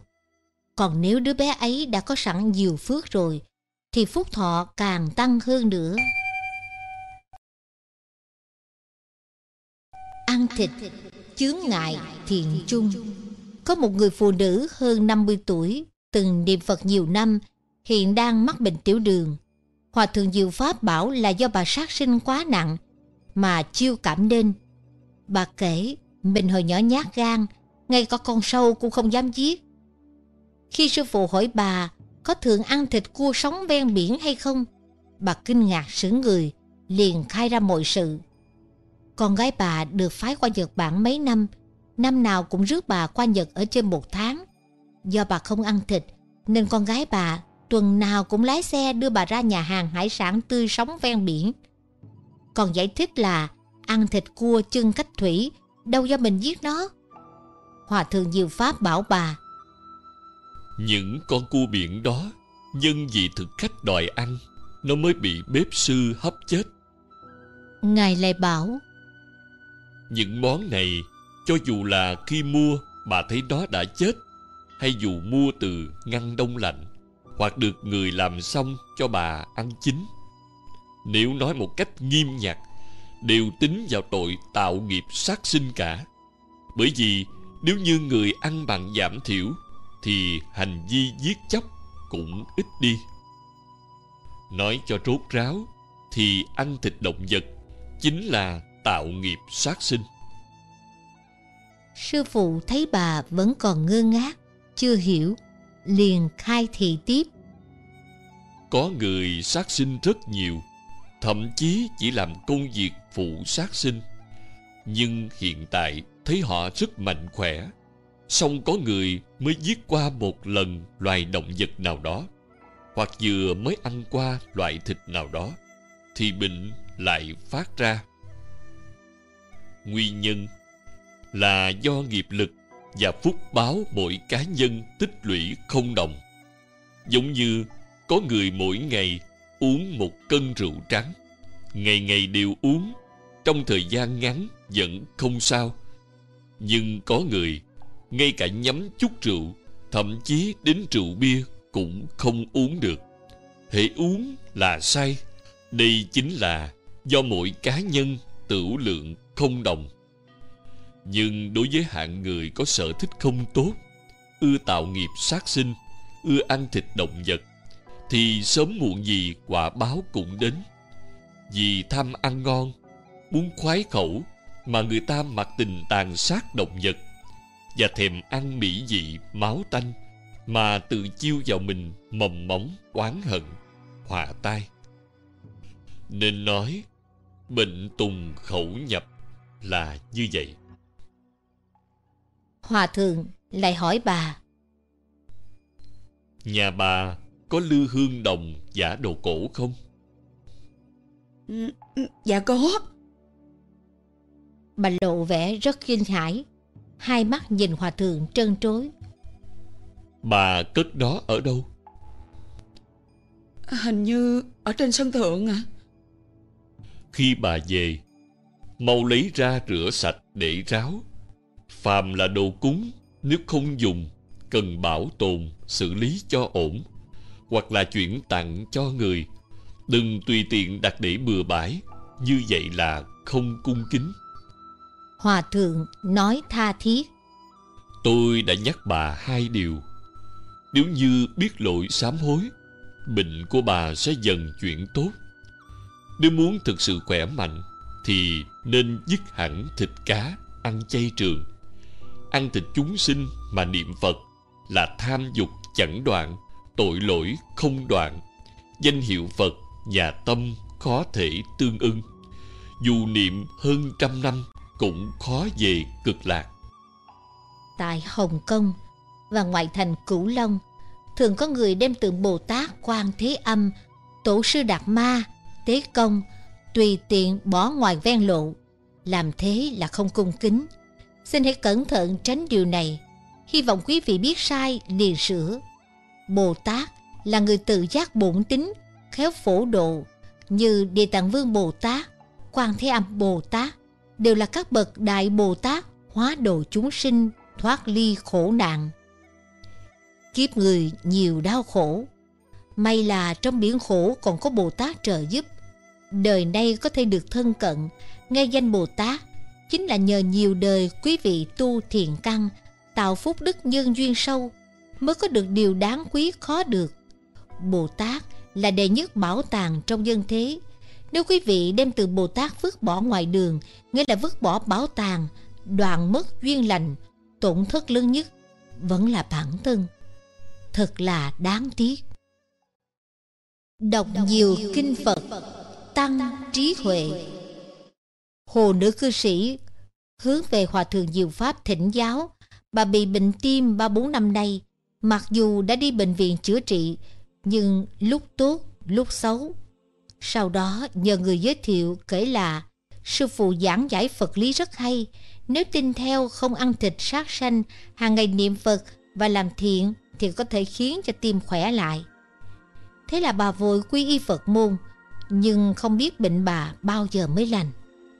Sư phụ mỉm cười, hỏi bà. Đạo hữu không có ăn chay à? Thưa, con ăn chay. Tôi cảm thấy bà vẫn đang ăn cá, tôm cua.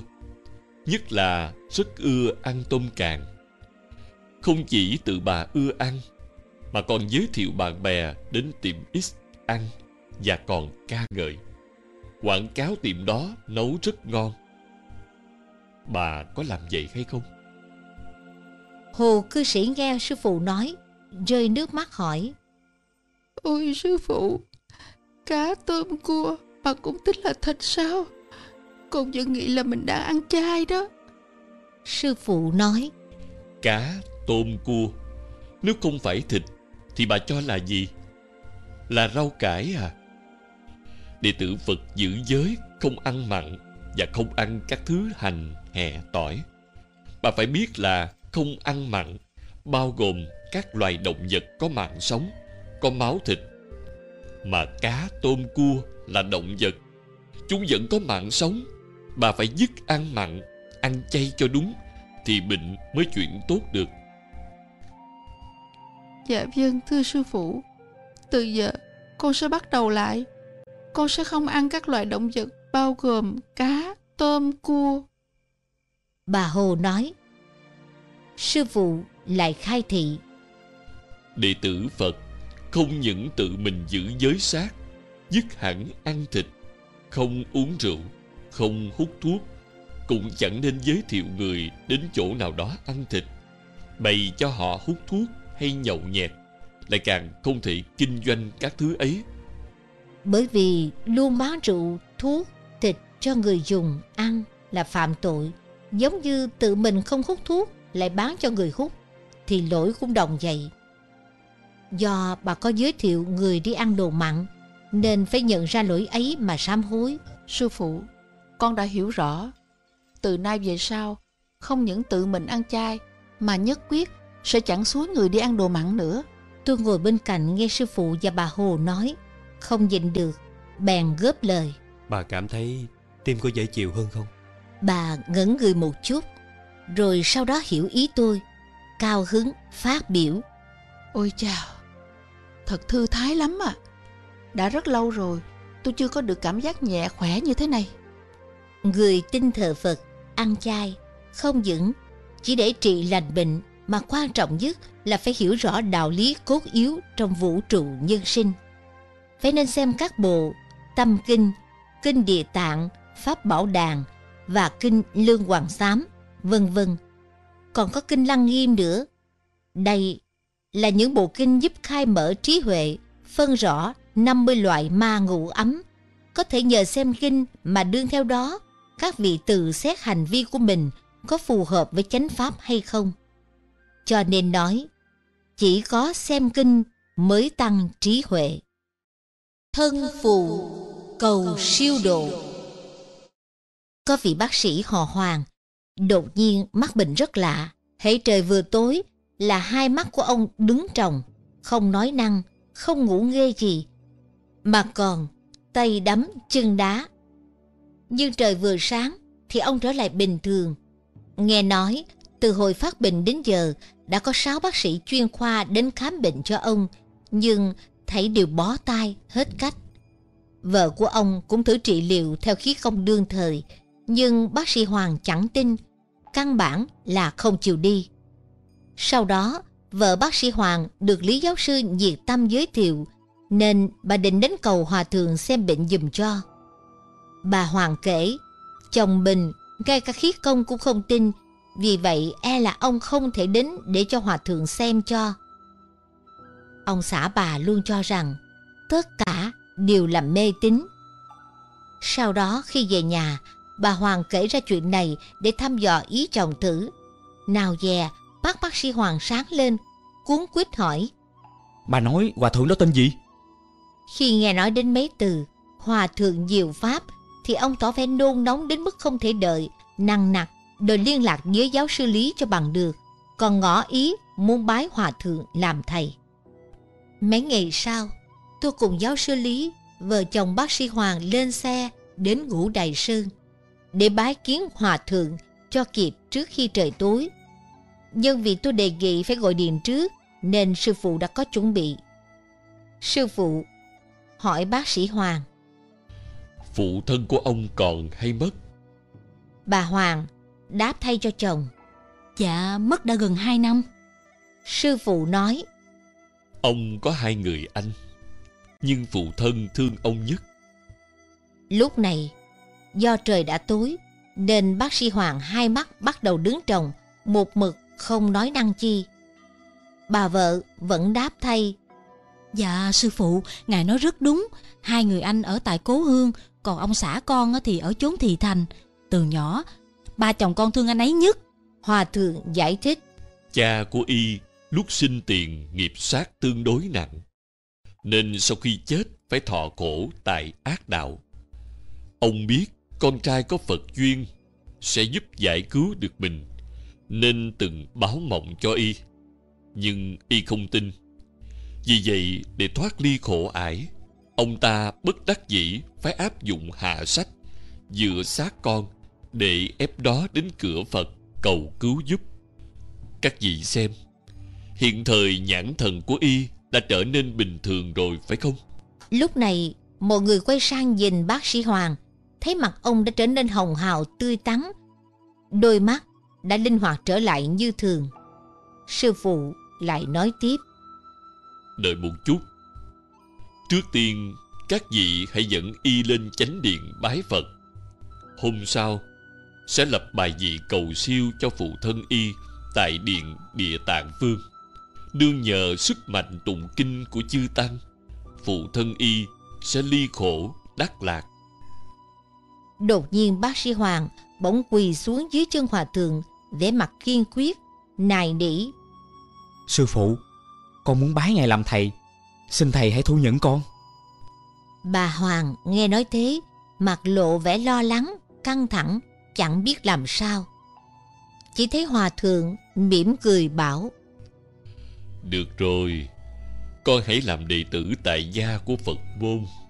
Khi tôi hướng bà hoàng giải thích đệ tử tại gia là thế nào rồi thì bà mới thở phào. Nãy giờ bà lo là vì hiểu nhầm, cứ tưởng rằng chồng mình đòi xuất gia. Chúng tôi cung vái chào sư phụ và đem cúng phẩm lên chánh điện nhất tề bái phật. Tối hôm đó, chúng tôi ngủ tại phòng chiêu đãi khách nằm ở ngoài chùa. Hơn nửa năm rối ren, cuối cùng bác sĩ hoàng đã ngủ được bình an hiện giờ bác sĩ hoàng đang tập tu rất tinh tấn siêng năng. Xưa nay bản chất ông vốn ít nói nhưng khi nghe mọi người tán dương bình mặt ông tươi lên hớn hở bảo đây là nhờ tôi nhân quả mà được phúc đó nha. Vì bác sĩ giàu kinh nghiệm từng là nạn nhân và trực tiếp nếm qua chứng bệnh kỳ quái mà y học vô phương cứu chữa.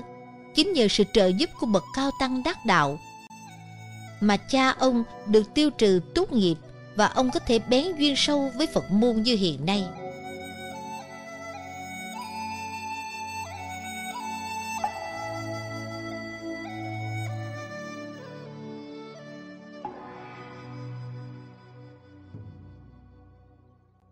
Thai nhi, ưa nghe kinh địa tạng Trần nữ sĩ là láng giềng của tôi. Vừa rồi tâm sự. Con gái tôi có thai hơn 7 tháng.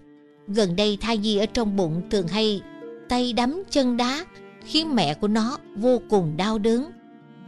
Tôi bảo bà, Suy theo pháp lý Phật, Thì đứa con trong bụng là nghiệt duyên, Tìm tới đòi nợ hành hạ đây Cũng có thể là do nghiệp sát sanh ăn thịt tạo thành Tốt nhất từ hôm nay, Thai phụ nên ngưng ăn thịt, Tức là không ăn mặn Mà ăn chay hoàn toàn Bà bảo cháu Hãy vì thai nhi tụng một bộ kinh địa tạng thử xem. Chỉ cần cung kính nhất tâm tụng Sẽ có hiệu quả tốt. Tôi còn nói thêm. Nếu như thai phụ Kiên tâm trì tụng Bảy hộ kinh địa tạng hồi hướng cho cháu Thì sẽ giải trừ quan trái giữa hai mẹ con. Còn nếu như tụng kinh địa tạng rồi Mà không có hiệu quả Thì tôi sẽ để con gái của bà ăn thịt lại. Tiếp đến tôi đưa bà cuốn kinh địa tạng Để đem về cho con gái tụng Hôm sau, Trần nữ sĩ vui vẻ cảm ơn tôi. Bà nói Dạ đêm qua, Tôi về nhà đem lời tiên sinh kể cho cháu nó nghe. Nó nghe xong thì lập tức tắm rửa, Khởi sự tụng kinh địa tạng. Tụng xong thì thấy thai nhi để yên không đánh đấm nữa. Cuối cùng, đêm rồi con gái tôi cũng ngủ được an giấc. Đây là kỳ tích chưa từng có được trong mấy tháng gần đây. Đây là kỳ tích chưa từng có được trong mấy tháng gần đây. Đồng thời con bà cũng từ bỏ thói quen ăn mặn. Trần nữ sĩ lại tán thán nói Phật Pháp thật quá linh nghiệm. Giá như con gái tôi được mách bảo sớm một chút. Ngày thường biết tụng kinh Thì đâu đến nỗi phải chịu khổ như vậy. Không bao lâu Con gái Trần Nữ Sĩ sinh ra một bé trai khả ái. Lúc sinh nở hầu như không bị đau đớn Suốt một tháng ở cử, Mỗi ngày cháu đều tụng một bộ kinh địa tạng. Trước đây, sản phụ ưa ăn mặn, Nhưng kỳ quái là bây giờ Hãy nghe đến thịt là rất ghét. Trần nữ sĩ hỏi tôi, nguyên nhân vì sao? Tôi bảo, Nghe mùi thịt rất không ưa. Đó là nhờ công đức tụng kinh, Nên thân tâm được định quá. Khiến Phật tính vốn có tự hiển lộ, Không còn muốn tiếp thọ Thức ăn máu thịt của chúng sinh. Con gái bà giờ Chỉ cần ăn nhiều thức ăn chay rau quả Thân thể nhất định sẽ tốt hơn trước. Bệnh tùng khẩu nhập. Nếu muốn không bị bệnh Trong tâm phải thanh tịnh. Chúng sanh đều có tình Quý mạng phải hồ sinh. Lý nữ sĩ từ Đài Loan sang Thỉnh giáo hòa thượng diệu Pháp. Mẹ chồng con thân không có bệnh gì Chỉ là mỗi khi ra đường chưa được trăm mét Thì hai cổ chân cảm thấy rất là thốn đau. Phải ngồi nghỉ một chút thì mới đi tiếp được. Vì vậy bà đã đi khắp các bệnh viện Đài Loan và Mỹ Để chữa trị mà tìm không có ra bệnh. Xin sư phụ khai thị. Mẹ ngươi rất ưa ăn giò heo hầm phải không? Dạ đúng thưa sư phụ. Ngài làm sao mà biết được? Mẹ con ngày nào cũng đòi ăn giò heo. Nếu không ăn thì tối đó ngủ không được Hãy về bảo với mẹ con Từ nay về sau không được ăn giò heo nữa. Nếu như bà có thể sám hối hàng ngày chịu ăn chay niệm Phật Dần dần bệnh sẽ lành. Nữ sĩ nói Vì sao lại không thể ăn giò heo? Sư phụ giải thích Nhân thế nào Quả thế ấy? Người ưa ăn ngư nhãn Tức là con ngươi của cá Thì hay bị bệnh mắt Người khoái nhai cổ gà, Thì xương cổ của họ sẽ có vấn đề. Người mê ăn lòng heo Sẽ đau bao tử. Đừng có ngu si một bề tin theo thuyết, Ăn cơ quan gì trên thân vật Là tẩm bổ cơ quan đó trên thân mình. Nếu cứ tin rằng ăn các thứ đó vô, Sẽ bổ chỗ này chỗ nọ Là hoàn toàn đại sai lầm. Ngoài việc tàn hại kẻ khác làm lợi mình Cuối cùng kết quả vẫn là tự hại. Chắc chắn sẽ bị báo ứng Phải bồi hoàn trả nợ mà thôi. Thai nhi nghe kinh giải oán hường Chàng trai Mạnh Vĩ và cô gái Trung Hồng là đôi tình nhân có đồng tín ngưỡng Phật. Sau khi kết hôn, cả hai đồng tâm đồng chí, cùng tụng kinh, trì giới tu hành. Là gia đình Phật hóa gương mẫu, họ sống rất hạnh phúc, khiến các bạn đồng tu phải hâm mộ ước ao. Bạn gái Trung Hồng là Lan, sắp xỉ tuổi nàng, đã kết hôn trước. Trong thời kỳ mang thai, cũng nhờ Lan chí thành tụng kinh địa tạng, kinh phổ môn, khuyên ngăn gia đình không nên sát sinh giết vật cho nàng tắm bổ. Nhờ vậy mà vợ chồng Lan cứ nối tiếp sinh ra những đứa con cưng xinh đẹp, đáng yêu. Những đứa bé nhờ ba mẹ tụng kinh mà sinh ra thường có chung một đặc điểm là rất thông minh, xinh xắn, linh hoạt, hay cười và ít khóc, chẳng làm rộn ba mẹ. Khi Trung Hồng mang thai, vì thương con, hai vợ chồng bắt đầu tụng kinh địa tạng, hy vọng sẽ sinh ra một đứa bé thiện căn sâu dày, xinh đẹp, ưng ý. Trong thời kỳ có mang, cái thai trong bụng Trung Hồng thường phản ứng mạnh bạo. Bé hành mẹ rất dữ, khiến nàng hay buồn nôn, bực bội, bị xương phù, xương thần kinh tọa, bị đau, ăn không ngon, đêm chẳng ngủ an. Tóm lại, nàng nếm mùi đau khổ nhiều hơn những thai phụ khác. Chỉ có điều khiến cho cả nhà thấy an ủi là buổi tối trước khi lâm bồn, sau khi khám thai lần chót, thấy tim thai, tất cả đều bình thường. Bác sĩ dự tính ngày sinh sẽ đúng vào mùng một Tết. Đây là ngày khiến toàn gia càng hoan hỷ. Đêm giao thừa, nhà nào nhà nấy vui vẻ đoàn tụ, tiếng pháo nổ giòn tan, đứa bé trong bụng Trung Hồng cũng khua chân múa tay, đánh đấm lung tung. Mẹ chồng Trung Hồng nói, Đứa bé này cậu bộ rất nôn nóng muốn ra chơi pháo đây. Câu nói đùa của bà khiến ai nấy cười xòa. Nhưng thế sự vô thường. Tới ngày sinh mới biết đứa bé do bị cuốn rốn quấn quanh cổ mà chết. Chết ngay trong đêm giao thừa, chết sau lần cử động mạnh cuối cùng. Trong khi tất cả mọi người đều hân hoan nô nức ngóng trông chờ đợi bé ra đời. Tên dữ này đúng là sấm nổ giữa trời quang, không những khiến vợ chồng Trung Hồng bất ngờ và đau khổ tột độ mà cũng khiến tôi hết sức kinh ngạc và thắc mắc không sao hiểu nổi. Sáng hôm đó, khi Trung Hồng nhập viện chờ sinh và nhận được hung tin thai đã chết đêm qua, tôi cũng sốc đến quên bén luôn. Đó là mùng một năm mới. Khi nhìn cảnh một người cha trẻ tuổi đứng chờ trước phòng sinh, nhưng chàng biết mình vĩnh viễn không còn được nghe tiếng khóc chào đời của con thơ, một người mẹ trẻ đợi lâm buồn nhưng cô biết rõ mình không còn dịp để sờ vào thân thể nóng ấm, đầy sức sống của con nữa. Lúc đó, quả thực, tôi nghĩ không ra lời lẽ nào trong dân quả để mà an ủi họ. Trước tình cảnh này, tôi nghĩ gì cũng không thông. Tại sao trời cứ khăng khăng bắt hai vị Phật tử chí thành phải mang lấy họa lớn mất con? Điều này không những khiến cho cha mẹ hai bên mất đi lòng tin Phật, mà thân quyến họ còn được thể hung hăng một mực chỉ trích Mạnh Vĩ và Trung Hồng quá mê tín Phật giáo có khả năng hai vợ chồng họ sẽ thối thức đạo tâm. Do vậy, dù đang ở trước sản phòng, tôi vẫn gọi điện kể cho Hòa Thượng Diệu Pháp nghe hết mọi sự. Thật là ngoài sức tưởng tượng.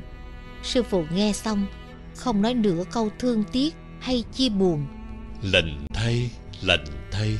Ngài còn sai tôi đi tìm Mạnh Vĩ hỏi ngay là có phải hồi xưa ông nội anh hành nghề đồ tể và giết rất nhiều heo sư phụ còn giải thích cho tôi nghe Thái Nhi lần này chính thực là quan gia, quán cừu, quyết lòng tới đòi nợ họ. mà lại nói Vì vậy mà kể từ lúc thần thức vừa nhập thai, ngày nào nó cũng hành hạ sản phụ, khiến cả nhà không được phút giây an ổn. Thế nhưng nhờ hai vợ chồng Mạnh Dĩ, Trung Hồng thành tâm sớm tối niệm Phật, tụng kinh, nên thai nhi dần dần tiếp thọ Phật pháp. Huống nữa cha mẹ đã vì thai nhi mà tụng kinh địa tạng, mà kinh này chuyên giúp tiêu trừ nghiệp chướng tiền khiên. Nhờ vậy mà trong suốt gần 10 tháng nghe kinh, thai nhi đã thực sự được lợi ích. Do nghiệp chứng tiêu trừ và lòng nó cũng tiêu luôn niềm oán thù sân hận đối với ông nội mạnh dĩ. Tiêu tan hẳn ý niệm muốn tìm con cháu hiện tại của ông mà báo thù. Hiện tại dông hồn thai nhi đã siêu thăng lên thiên giới tu hành rồi. Nó chẳng còn quay lại thế gian để tìm kẻ thù báo oán làm chi nữa. Tôi liền hỏi sư phụ Vậy thì vì sao thai nhi đến lúc sắp sinh mới chết có hai lý do Một, Mẹ con duyên phận chưa tận Hai, Thai nhi ưa nghe kinh thính pháp Vì vậy mà nó một mực kiên trì Đến phút cuối mới chịu lìa xa Nói ngược lại, Nếu như vợ chồng họ không tin Phật, Chẳng chí thành niệm Phật tụng kinh, Thì đứa bé này nhất định sẽ chẳng thể chết đi. Nó sẽ sinh ra thuận lợi. Nhưng mà toàn gia bọn họ sẽ tùy theo tuổi tác trưởng thành của đứa bé mà phiền não ngày càng tăng. Cuối cùng, dòng họ mạnh sẽ lâm vào cảnh gia phá nhân vong, sẽ bị hủy diệt hoàn toàn trong tay đứa bé này. Bởi vậy, khi thai nhi chết, ai nhìn vào cũng tưởng là bất hạnh toàn gia ôm khổ đau thống thiết nhưng thực sự các vị đang được hưởng phúc tiêu tai họa đó. Đây chính là điều đáng chúc mừng. Tôi nghe sư phụ giảng giải xong tinh thần phấn chấn hẳn lên mây đen nghi ngờ tiêu tan. Tôi lập tức đến chỗ mạnh vĩ đang chìm đắm trong niềm bi thống xác minh ngay mọi điều. Sư phụ vừa kêu tôi hỏi té ra tất cả đều đúng y như vậy. Mạnh vĩ nhìn nhận ông nội chàng thuở sinh tiền, chuyên sống bằng nghề đồ tể giết heo. Trước lúc chết, ông còn phát bệnh rất kỳ quái. Không những ra lệnh, kêu người phải treo ông lên, không ngừng dùng chùy đánh vào ông. Ông nói có làm như vậy thì ông mới thấy thoải mái. Ông chết rất thống khổ, không những ọc máu tươi mà ánh mắt cực kỳ hung dữ. Xưa nay Mạnh Vĩ không bao giờ nhắc đến việc tổ phụ lâm chung thê thảm cho người ngoài nghe. Rồi Mạnh Vĩ kể chuyện về ông Hùng, một người bạn của ông nội chàng làm nghề đồ tể mổ bò, mỗi ngày giết mấy con. Ông Hùng nhờ nghề này mà giàu có. Một hôm, ông Hùng đi chơi về, vừa vào nhà nằm nghỉ thì bỗng than tức ngực, khó thở. Lát sau, vợ ông vào thăm thấy ông nằm bất động trên giường, lay không tỉnh, gọi không đáp, bèn mời bác sĩ đến. Khi bác sĩ đến, thì thấy ông Hùng rống lên đau đớn, âm thanh giống như tiếng bò bị đập đầu. Tiếp theo, toàn thân co giật ghê rợn, rồi học máu chết. Ông chết cả buổi rồi, máu tươi vẫn còn ứa ra từ miệng. Nhìn cảnh này, ai cũng thất kinh. Con cháu ông Hùng nghe lời phụ thân chàng khuyên bèn dẹp lò mổ, không theo nghề sát sinh nữa. Mạnh vì kể, chàng đã chứng kiến nhiều cảnh chết chóc của những người làm nghề giết mổ gia súc và thấy rằng đa số họ, dù chết trẻ hay chết già, đều chết rất thảm và trước khi chết, miệng luôn ọc máu tươi. Đây cũng là nguyên nhân khiến cho chàng nhất tâm học Phật. Tất cả chú bác và các cô của Mạnh Vĩ đều bị bệnh tật triền biên. Cha chàng bị đau, xương sống, xương sụn, đều nhức nhối. Bác chàng thì bị bán thân bất toại, nằm liệt trên giường 10 năm nay. Đến đời mạnh vĩ, anh của chàng chưa đầy 40 thì bị bệnh thần kinh, suốt ngày luôn nghi ngờ người ta nói xấu sau lưng mình. Anh không thể làm việc được. Còn Mạnh Vĩ và chị gái lúc nào cũng bị đau cột sống, chị chàng còn phải mổ, nhưng trị không lành được. Hòa thượng Diệu Pháp còn nói, nếu như chẳng phải nhờ Mạnh Vĩ chuyên ăn chay, học Phật tu tập, thì chàng cũng khó thể kết hôn, bởi do gia đình nghiệp sát quá sâu nặng, số phận đã định là con cháu phải bình hoàng, lụng bại. Bài Pháp ngữ Hòa thượng Diệu Pháp vừa ban bố, giống như trận mưa xuất hiện kịp thời. Dưới tắt ngấm ngọn lửa tà đang thiêu đốt, nung nấu tâm can mọi người, giải trừ hết mọi nghi hoặc đang có trong lòng họ. Nhất là vợ chồng Mạnh Vĩ, Trung Hồng, họ đã chuyển buồn thành vui. Hai vợ chồng bây giờ học Phật, tập tu, càng thêm dũng mãnh, tinh tiến.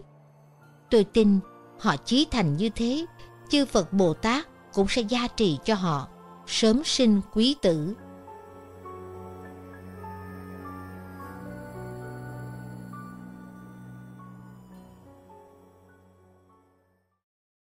Báo ứng không ngờ Năm năm trước Hạ tiên sinh hơn 40 tuổi Con trai ông là Cún Được 12 tuổi Ngay từ nhỏ Cún đã hết sức ương bướng Sau khi cho đi học Không những đã ham chơi Chẳng chịu học hành Ưa đánh nhau Lại thường xuyên trốn học Cha mẹ, thầy giáo đều bó tay hết cách đối với thằng bé.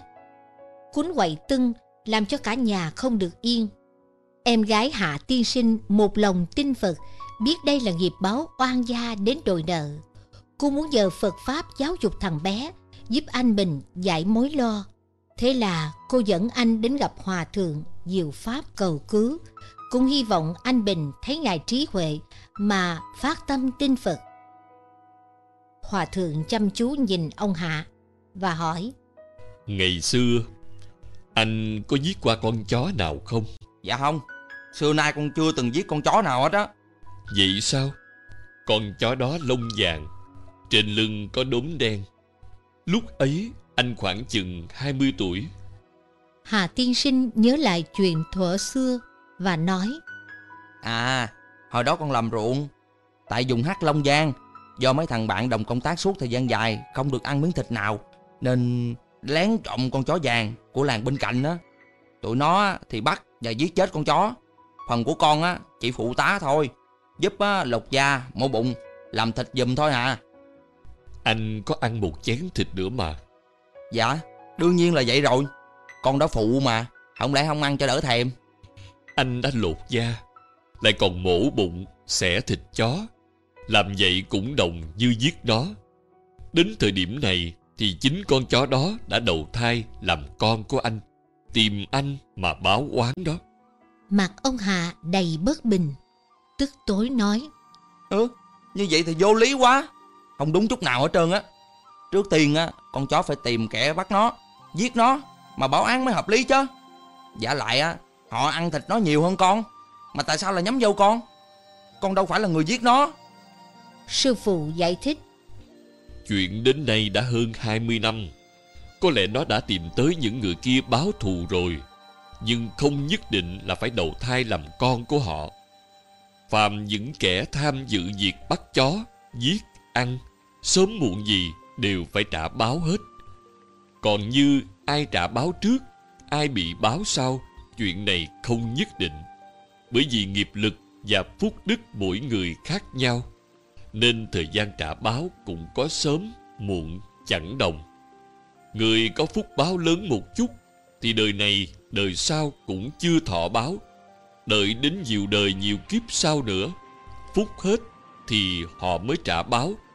Điều này vốn không nhất định mà. Hòa thượng thở dài Cố sức nhắc nhở ông Hạ. Ôi, ta biết Anh không tin những gì ta nói. Hôm nay Anh đến đây cũng là cùng Phật có duyên.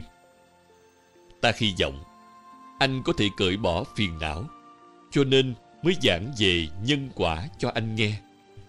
Còn số mệnh anh Số mệnh gia đình Đều nằm trong tay của chính anh. Tất cả đều có thể chuyển đổi được. Ngừng một chút Hòa thượng tha thiết nói. Nếu như anh có thể sám hối tội giết con chó hàng ngày chịu khó tụng kinh phổ môn quan thế âm bồ tát hồi hướng công đức cho con chó đó đồng thời, dùng tâm nhẫn nại giáo dục con, thì con anh sẽ thay đổi tốt đó. Anh nếu càng chân thành, thì con của anh thay đổi càng nhanh. Nói ngược lại, nếu như anh không thể làm theo lời ta, Đợi đến lúc con anh 17 tuổi, Nhà anh sẽ phát sinh việc lớn. Và sau đó, Anh có thể tạo họa Xa vào lao ngục, Ngàn vạn lần Chớ nên khinh thường Hạ tiên sinh nghe xong Không nói gì Mặt sù xuống Hiện lộ vẻ không tin Anh hoàn toàn chẳng muốn tiếp nhận lời khuyên vàng ngọc của hòa thượng Thời gian qua như tên bay Chớp mắt con trai ông Hạ đã 17 tuổi. Trong quá khứ, suốt mấy năm ở trường học, hành vi xấu ác của thằng bé đã khiến cho nó bị đuổi học. Ông Hạ vì vậy phải tốn rất nhiều tiền để duy trì học bạ cho con. Nhưng ông vô phương dạy dỗ, thằng bé ngày càng hư đốn khó bảo, một mực kình chống cha. Vì nó mà vợ chồng ông Hạ thường xuyên cãi lẫy, thậm chí đánh nhau ầm ĩ. Năm năm sau, gia đình ông giống như chiến trường, không có ngày nào được an. Mùa xuân năm nay, đêm giao thừa, hai vợ chồng vì con mà gây gỗ, dẫn tới đánh nhau tưng bừng. Người mẹ réo đứa bé trợ giúp. Thằng cuốn bây giờ, cao 1m8, huyết khí bừng bừng. Vừa nghe tiếng mẹ hô hoáng là nó chạy tới giữ chân cha lại. Vật ông té nhào. Nó tiếp tục giữ chặt chân cha để mẹ nó đánh thỏa thích. Cho đến khi ông ngớt đi, họ mới kêu xe cấp cứu đưa vào bệnh viện. Cuối cùng, ông Hạ phải ly hôn, thằng con đi theo mẹ. Sau đó, còn xảy ra gì nữa thì tôi không biết. Tôi thực rất tiếc cho Hạ tiên sinh. Năm năm trước nếu như ông chịu nghe lời hòa thượng khuyên dạy thì có lẽ đã tránh được những điều không hay cho ông lẫn thằng cún. Nhân chuyện này, tôi thắc mắc hỏi. Bạch Hòa Thượng, xin Ngài hay giải thích vì sao mang thân chó. Con người được tôn là loài chí linh trong vạn vật. Biết may đồ mặc, biết chế tạo đủ thứ vật chất văn minh để phục vụ cho cuộc sống của mình. Nếu làm người mà nhân cách phẩm hạnh không xứng với vị trí con người, cứ hành động phi pháp, trái đạo, luôn mưu hại kẻ khác, đánh mất nhân phẩm, thì cuối cùng sẽ thay đổi đầu mặt, làm kiếp thú.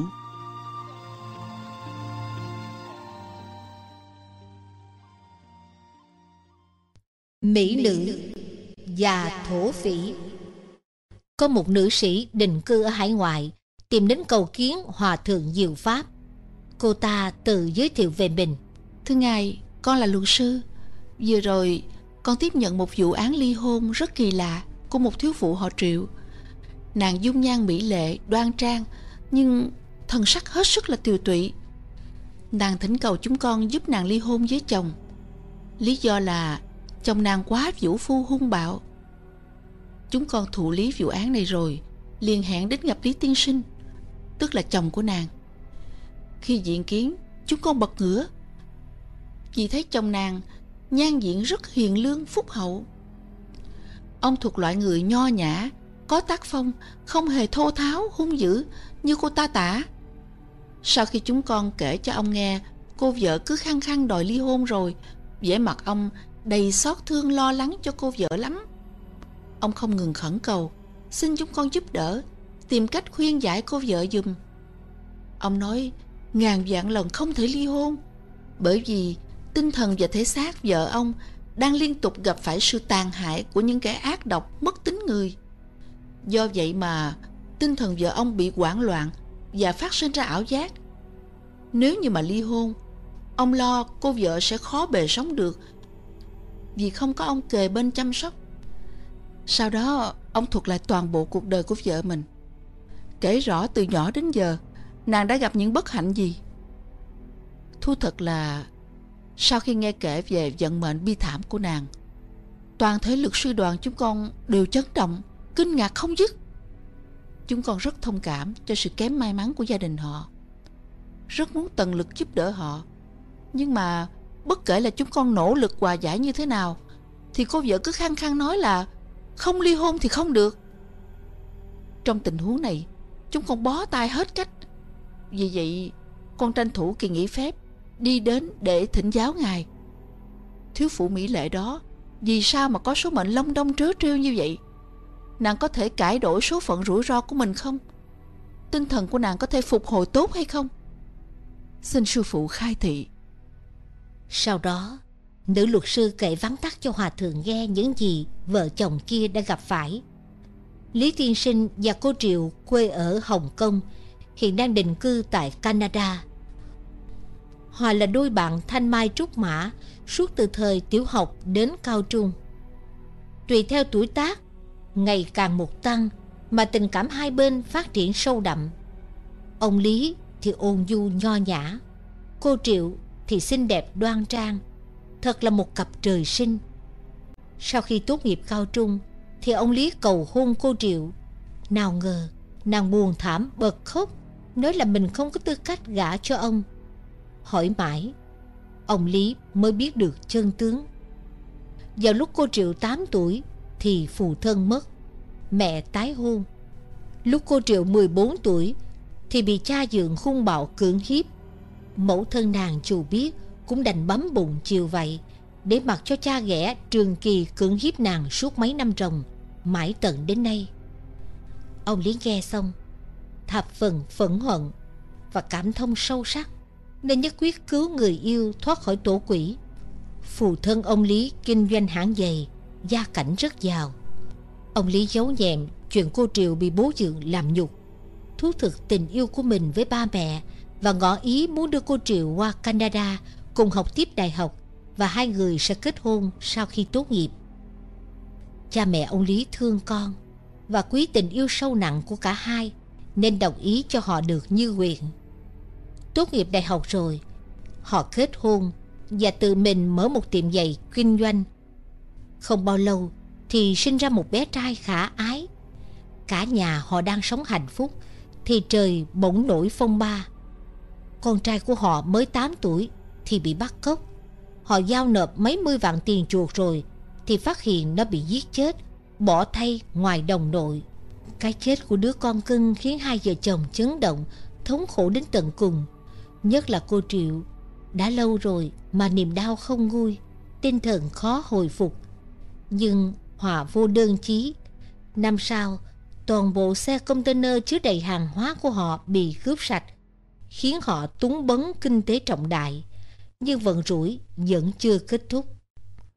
Một buổi tối năm thứ ba, lúc họ đang chuẩn bị đóng cửa tiệm, thì trước cổng, đột nhiên có một xe vận tải to dừng lại. Từ trên xe nhảy xuống sáu tên thổ phỉ hùng hổ xông vào trong tiệm. Chúng không nói năng gì, bắt hai vợ chồng dán kính mồm miệng và trói lại. Sau đó, chúng chất hết hàng hóa cướp được lên xe, lột sạch tiền bạc và trang sức của họ. Điều khiến người ta phẫn nộ nhất là bọn họ đã thay nhau cưỡng hiếp cô vợ trước mặt chồng. Từ đó trở đi, tinh thần cô Triệu hoàn toàn suy sụp. Nàng luôn hoảng loạn, thường phát sinh ảo giác, cứ một mực cho chồng mình là kẻ ác, chuyên bạo hành, cưỡng hiếp, đánh đập cô, nên kiên quyết đòi ly hôn với chồng. Nữ luật sư kể xong, bèn thỉnh giáo hòa thượng. Bạch sư phụ, cô Triệu kiếp trước đã tạo ra những nghiệp gì mà đời này số khổ quá như vậy? Xin sư phụ giảng cho chúng con nghe. Những người ngồi tại đấy đều chấn động khi nghe qua câu chuyện thê thảm này. Thật không tưởng tượng được một phụ nữ yếu đuối như thế lại phải đón nhận những tổn thương họa hại liên tục xảy ra cho tinh thần và thể xác như vậy. Khó mà không oán trách, trời già bất công. Lúc này, Hòa thượng thở dài nói à, Cô gái đó, kiếp trước là nam nhân, Gia cảnh bần cùng, Cha mẹ mất sớm. Từ nhỏ đã phải đi ăn xin, Rồi chăn dê cho địa chủ. Sau đó cho chịu không nổi sự ngược đãi Của những kẻ mất tính người. Nên bèn trốn đi phiêu bạc khắp nơi, Rồi sống bằng nghề trộm cướp. Đến khi trưởng thành thì Làm thổ phỉ. Đánh người cướp nhà, Bắt phụ nữ hiếp dâm, Không ác nào mà không làm.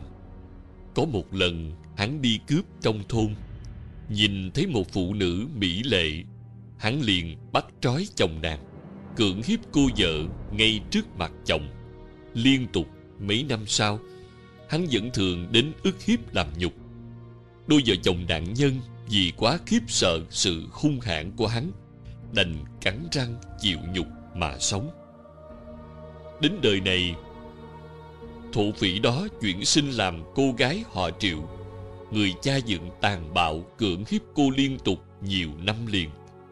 Kiếp trước chính là thiếu phụ xinh đẹp từng bị hắn làm nhục. Nay đã chuyển thế đầu thai, Tìm kẻ thù báo oán. Đến như con cô Triệu bị giết, Hàng hóa bị cướp Cô bị các tên lưu manh làm nhục, Luân phiên hãm hiếp. Tất cả đều là báo ứng tội ác kiếp trước của cô. Vì vậy mới có câu, Muốn biết nhân đời trước, Nhìn quả thọ đời này. Muốn biết quả đời sau, Nhìn nhân gieo đời này. Bởi vì lưới trời tuy lồng lộng, Nhưng một sợi lông cũng khó thoát. Cho dù hiện đời Kẻ làm ác có trốn được pháp luật trừng phạt Thì cũng không trốn được luật nhân quả. Phải đền trả ác nghiệp mình đã tạo. Trong Kinh Phật thường nói Nhân quả báo ứng như bóng theo hình. Cho dù trải qua trăm kiếp, ngàn đời Những điều đã tạo ra không hề mất. Điều này khuyên răng chúng ta phải hết sức cẩn thận. Các điều ác chớ làm Xuyên làm các điều lành. Nghe Hòa Thượng Diệu Pháp nói Không ai là chẳng tin phục. Mọi người liên tục tán thán nhân quả báo ứng không sai. Lúc này Có người thắc mắc hỏi sư phụ Cô Triệu đời trước á, làm thổ phỉ tạo nhiều tội ác dẫy đầy. Đời nay vì sao có thể gặp được người chồng tình thâm nghĩa trọng như vậy chứ? Mọi người đều có mặt hưởng ứng Ngưỡng vọng, chờ câu đáp của Hòa Thượng. Sư phụ từ tốn kể Một đêm nọ, Sau khi đánh cướp xong, Trên đường quay về Sơn Trại, Hắn gặp một đồng nam Áo quần lam lũ, Toàn thân bị thương, Đang bi ai khóc lóc. Chứng kiến cảnh này, Hắn ta mũi lòng nhớ lại thời thơ bé. Mình cũng từng khốn khổ như thế. Do vậy mà thông cảm xót thương. Hắn hỏi thăm Thì biết đồng nam kia Đang chăn trâu cho địa chủ. Vì để trâu đi mất Nên bị chủ đánh tàn độc Và uy hiếp. Nói, Nếu không bồi thường Thì ông sẽ báo quan bắt cha hắn, Đóng gông bỏ tù. Tên cướp Nghe nói xin lòng trắc ẩn, Đưa cho thiếu niên một số tiền lớn, Dặn dò hãy trích tiền này ra, Bồi đền theo giá trâu cho chủ Phần còn dư Thì đưa cha mẹ làm vốn, Buôn bán kiếm sống Đồng Nam nhận tiền xong, liền hướng thổ vĩ, dập đầu tạ ân, Cảm kích đến rơi lệ, Phát thệ rằng, Đời sau, xin nguyện làm trâu ngựa, báo đáp ân cứu mạng. Thiếu niên ấy, nay chính là chồng của cô Triệu. Vì lý do này mà bất kể cô Triệu gặp hoạn nạn như thế nào, thậm chí có yêu cầu ly hôn, anh Lý trước sau vẫn thủy chung, không chịu lìa xa, không chán nản bỏ bê và luôn thương yêu bảo vệ cô là vậy đó. Những lời giải thích dịu dàng của sư phụ như vần dương xua tan mây mù thắc mắc trong lòng mọi người. Sư phụ nói tiếp. Người ta bình thường không biết Phật Pháp, không hiểu rõ luật báo ứng nhân quả như bóng theo hình, nên cứ mê lầm tạo tội, cảnh phát theo tâm. Nếu như cô Triệu có thể tiếp nhận Phật Pháp, thì mọi phiền lụy sẽ tiêu như băng tan dưới ánh mặt trời có thể giải quyết tận gốc đoạn dứt căn nguyên tai họa và bất hạnh nếu như cô triệu có thể đến chùa, học phật pháp, thọ giữ ngũ giới, hành thập thiện hàng ngày cung kính, tụng một bộ kinh địa tạng, hồi hướng cho các chúng sinh đời trước mình làm tổn hại, siêng hành trì như vậy bền bỉ, thì túc nghiệp sẽ được tiêu trừ. Về sau mệnh vận có thể chuyển tốt nữ luật sư nghiêm túc ghi chép những lời sư phụ dạy vào sổ. Mọi người đều thở ra nhẹ nhõm, tin rằng cô triệu đáng thương kia sẽ nhanh chóng thoát khỏi vận bệnh bi đát nhờ vào sự tu sửa của bản thân.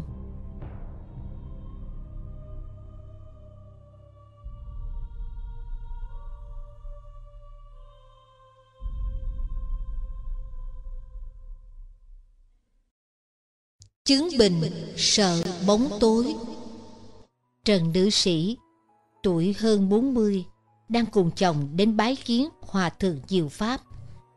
Bà kể, từ nhỏ tới giờ, hễ trời vừa tối là phát sợ. Cho nên trước khi trời tối, bà luôn thắp sáng hết mọi phòng trong nhà. Nếu không, thì sau khi trời tối, bà sẽ không có dụng khí vào phòng thắp đèn. Và nếu có vật gì rơi từ trên giường xuống chỗ tối, bà đều chẳng dám lượm lên, bởi vì chỉ cần nhìn thấy bóng tối là bà sợ rét run. Từ nhỏ đến giờ, bà đã đi rất nhiều bệnh viện, gặp nhiều bác sĩ tâm lý, nhưng không ai tìm ra nguyên nhân. Tính sợ bóng tối luôn phiền nhiễu bà, khiến cho bà rất khổ sở. Sư phụ nói kiếp trước bà là một nạn nhân X. Trong nhà nghèo tới nước, ngay cả dầu thắp đèn cũng không mua nổi. Tại hương thôn, gã ít trú ngụ, có một gia đình thiện lương. Vào những đêm không trăng, gia đình này luôn thắp đèn dầu cho treo ngoài cổng lớn nhằm giúp soi sáng đường đi cho khách bộ hành để họ dễ dàng nhìn ra điểm đến và tránh cho họ nỗi sợ hãi trong bóng đêm. Nhưng tên X nghèo nàn này lại khởi tâm tham xấu. Hắn thường lợi dụng đêm khuya lén trộm hết dầu trong đèn mang về nhà. Đèn bị tắt rồi, khiến người đi đường sinh tâm hoảng sợ và không nhìn rõ phương hướng. Nhân nào quả nấy. Do vậy mà đời này bà luôn sợ hãi bóng đêm. Tiên sinh dạy học Tỉnh Sơn Tây có một đôi vợ chồng trẻ sinh được một đứa con trai đã ba tuổi mà vẫn chưa biết đi, nói cũng không rành. Bác sĩ khám xong bảo thằng bé bị chứng điện não nhẹ. Hai vợ chồng vạn phần lo lắng, liền nhờ tôi đến hỏi hòa thượng giùm. Hòa thượng nói, kiếp trước đứa bé này là một giáo sư tài ba chuyên nghề dạy học, đọc đủ thi thư, là người rất có tiếng tâm danh vọng. Khi đó, nhiều người thích nghiên cứu Phật Pháp. Tìm đến để thỉnh giáo ông, hỏi về vấn đề liên quan sinh tử và lục đạo luân hồi. Ông giáo bèn miệt thị nói với mọi người rằng Những gì Phật giáo rao giảng toàn là hư dối, không thật. Có ai thấy qua lục đạo luân hồi hay chưa? Rồi ông còn trích lời khổng tử thế này Không biết sống đâu biết chết Và khăng khăng tuyên bố quan điểm của mình Rất là chính xác Do nói lời hàm hồ như vậy Ông đã khiến cho nhiều người mất đi phúc duyên Bước vào con đường học Phật Chính vì tính từ cao ngã mạng ý vào tri thức nửa vời Vì giáo sư đã phát ngôn bừa bãi Đem những phán đoán sai lệch của mình Ngăn trở người tìm hiểu Phật Pháp Cho nên sau khi chết ông bị sinh làm heo nhiều kiếp. Đến hiện đời, do đôi vợ chồng này rất ưa ăn thịt heo, cho rằng thịt heo là ngon nhất. Khi con heo này bị giết rồi, họ đã mua nó đem về kho ăn. Giờ đây nhân duyên chín mùi, đứa con trai mà họ sinh ra chính là ông giáo kiếp xưa từng thọ ác báo. Đó cũng là báo ứng của đôi vợ chồng ưa ăn thịt heo. Nếu muốn thay đổi nghiệp báo, họ phải sám hối tội ăn thịt hơn nữa, phải chuyển sang ăn chay hoàn toàn, còn phải sám hối thay cho ác nghiệp ngày xưa của con họ, phải tụng kinh địa tạng, hồi hướng cho những người từng bị ông giáo nhồi nhét tư tưởng sai lầm, lỡ mất cơ duyên học Phật Pháp. Và cũng nên vì những con heo mà họ ăn, tụng kinh địa tạng siêu độ cho. Hòa thượng khẳng định Chỉ cần hai vợ chồng kiên trì làm đến nơi Chịu tụng kinh và ăn chay như lời ta nói đồng thời phối hợp với phương pháp trị liệu rèn luyện thân thể đứa bé sẽ dần chuyển tốt não sẽ hồi phục bình thường tương lai nhất định có thể tự lo cho đời sống mình tôi cứ thế truyền đạt lại hết mọi lời hòa thượng dạy cho hai vợ chồng kia nghe. Cha đứa bé nghe xong kinh hãi nói sư phụ giảng rất đúng. Ông bà nội thằng bé làm tại công ty thịt. Còn thiết lập thêm lò mổ riêng nữa. Do vậy mà gia đình ông được mua thịt sống tươi ngon với giá rất rẻ. Vợ ông rất ưa ăn đầu heo. Không ngờ báo ứng ập tới Cả nhà lãnh chung Thật là từ làm từ chịu.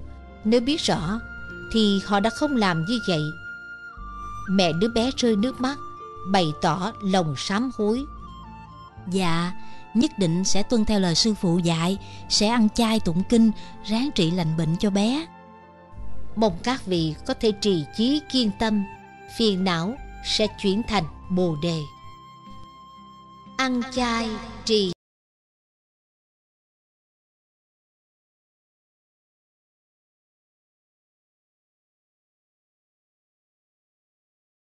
Bà bị tiêu chảy mười mấy năm nay, hàng ngày phải đi ít nhất là bốn năm lần. Nhiều thì mười mấy lần. Hễ bụng vừa đau là phải lao ra nhà xí. Bác sĩ nói bà viêm đường ruột mãn tính. Dù uống rất nhiều thuốc nhưng không có hiệu quả. Có lần bà lên nhà hỏi tôi có cách gì giúp bà không. Tôi hớm hỉnh bảo Tôi sẽ ra thuốc cho bà Chỉ cần bà chịu dùng y theo toa đã kê Thì bảo đảm bệnh tật sẽ tiêu. Và hạng bác sĩ như tôi đây Một xu cũng không lấy. Bà đóng thực thà nói. Ông cứ kê toa đi Tôi tin ông mà. Đắt mấy tôi cũng mua Đắng mấy tôi cũng uống. Tôi nói. Thuốc tôi cho không làm bà tốn tiền. Tôi thấy bà phải sớm ngưng ăn thịt gà, thịt vịt, cá. Vì ruột, dạ dày của bà không tiếp thu được hội tanh. Do vậy, mỗi ngày bà đều đi chải Bắt đầu từ nay trở đi Trừ trứng gà không trống ra Bà phải đoạn dứt việc ăn thịt Và nên ăn chay hoàn toàn. Tôi nói thêm. Kể từ tối nay Trước khi sắp ngủ Bà hãy thư giãn thân Ngồi cho tốt Hít thở đều Tĩnh tâm lại Nhắm mắt niệm Phật Nam Mô Quan Tham Bồ Tát nửa tiếng. Chỉ cần bà thành tâm Thì sẽ mau chóng có kết quả. Nếu niệm một tháng mà không hiệu quả Xem như tôi nói không đúng Tôi sẽ để bà ăn thịt lại. Dù sao dùng toa này không tốn tiền Bà có muốn thử hay không Bà nghe tôi nói Mặt đầy nghi ngờ Hỏi. Nè Một nửa đồng nghiệp của tôi á Cứ đến ngày rằm Mồng một là đi chùa tụng kinh. Ngày nào cũng thành tâm thắp hương trong nhà. Nhưng bà ta khắp thân đều bệnh. Đã từng chăm tim uống thuốc bao nhiêu ngày Nhưng bệnh vẫn không ngớt. Như vậy thì ông giải thích làm sao đây? Tôi chất vấn. Bà ta ăn chay hả? Người ta nói á là cư sĩ tại gia thờ Phật Chỉ cần không sát sinh nó là được rồi Có thể ăn tam tịnh nhục Cho nên tôi cứ vậy mà ăn. Bà Đổng trả lời. Tôi hỏi.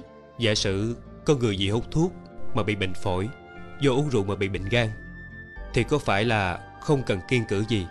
Cứ mặc tình hút thuốc Nhậu thả ga. Chỉ cần tiêm chích Uống thuốc là bệnh sẽ lành. Có phải vậy không? Đây là điều không thể. Cũng giống như vậy thôi.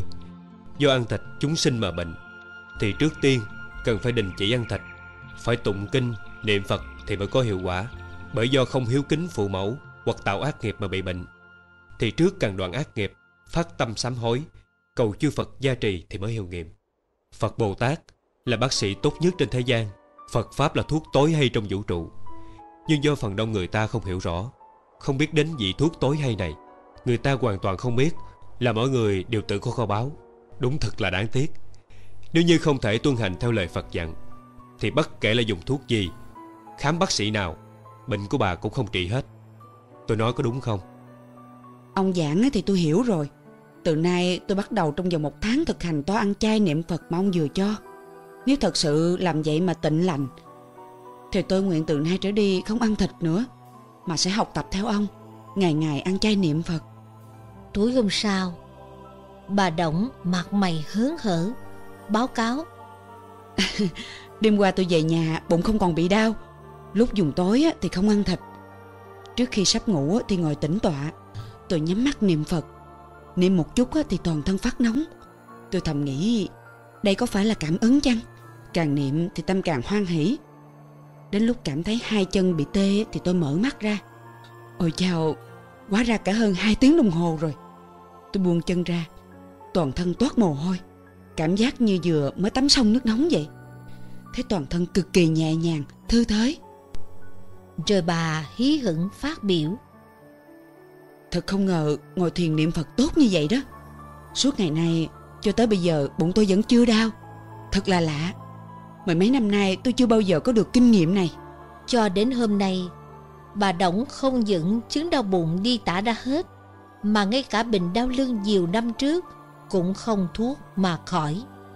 Bây giờ hàng ngày Bà ngồi thiền niệm Phật còn bắt đầu tụng kinh địa tạng và chú Đại Bi Bà tự giác tu tinh tấn Tâm tư kiên định Phát nguyện Hành theo lời Phật dạy Nhân nào quả nấy Láng giềng tôi có bác Trương, ưa luyện khí công, còn dùng khí công để chữa bệnh cho người. Nhưng ông trị người không hết, mà bản thân cũng bị bệnh quấy nhiễu. Ông bị chóng mặt đã ba bốn năm nay, uống thuốc trị liệu gì cũng không kết quả. Ông nói, Đầu tôi say sẩm giống như là mới vừa uống hai bình rượu vậy đó. nhân duyên hội đủ, ông đến gặp Hòa Thượng Diệu Pháp, năng nỉ ngài vận khí công trị bệnh cho ông. Sư phụ cười nói, Tôi không thể giận khí công để trị bệnh đâu. Mỗi người mắc bệnh đều có nguyên nhân. Tôi có thể nói rõ nguyên nhân vì sao ông chóng mặt. Còn chuyện bệnh hết hay không thì tùy thuộc vào ông. Đây cũng là đạo lý mà Phật nói. Mệnh tự ta lập. Thí như do ông không hiểu chuyện mà làm sai việc gì đó, đem lại thống khổ phiền não cho mình và người. Nếu ông gặp được thiện tri thức, giải thích và chỉ ra nguyên nhân, một khi ông hiểu rõ và nhận ra chỗ sai của mình, cố gắng sửa đổi, thì phiền não và thống khổ sẽ biến mất không còn. Bởi vì Phật Pháp không phải để cho người mê tín Phật Bồ Tát hay một cao tăng nào đó, mà là để mỗi người đều có thể hoạch đắc trí huệ tự mình cải tạo số mệnh của mình. bác Trương suy nghĩ một hồi, rồi gục gạt đầu. Hòa Thượng nói tiếp, Ông bị chóng mặt là do ba bốn năm trước ông từng làm tổn hại một ổ chuột con. Có việc này không? bác Trương hồi tưởng lại và nói, Dạ có chứ, có việc này chứ. Sư phụ, ngài quả là có đại thần thông. Ờ, ta nói cách đây khoảng hai ba năm gì đó. Có một bữa, con vô trong kho chứa đồ, phát hiện ra trời ơi, nguyên cái ổ chuột con mới sinh, khoảng sáu bảy con gì đó. Trời ơi, đệ tử nhát lắm, đâu có biết làm sao cho tụi nó chết hết.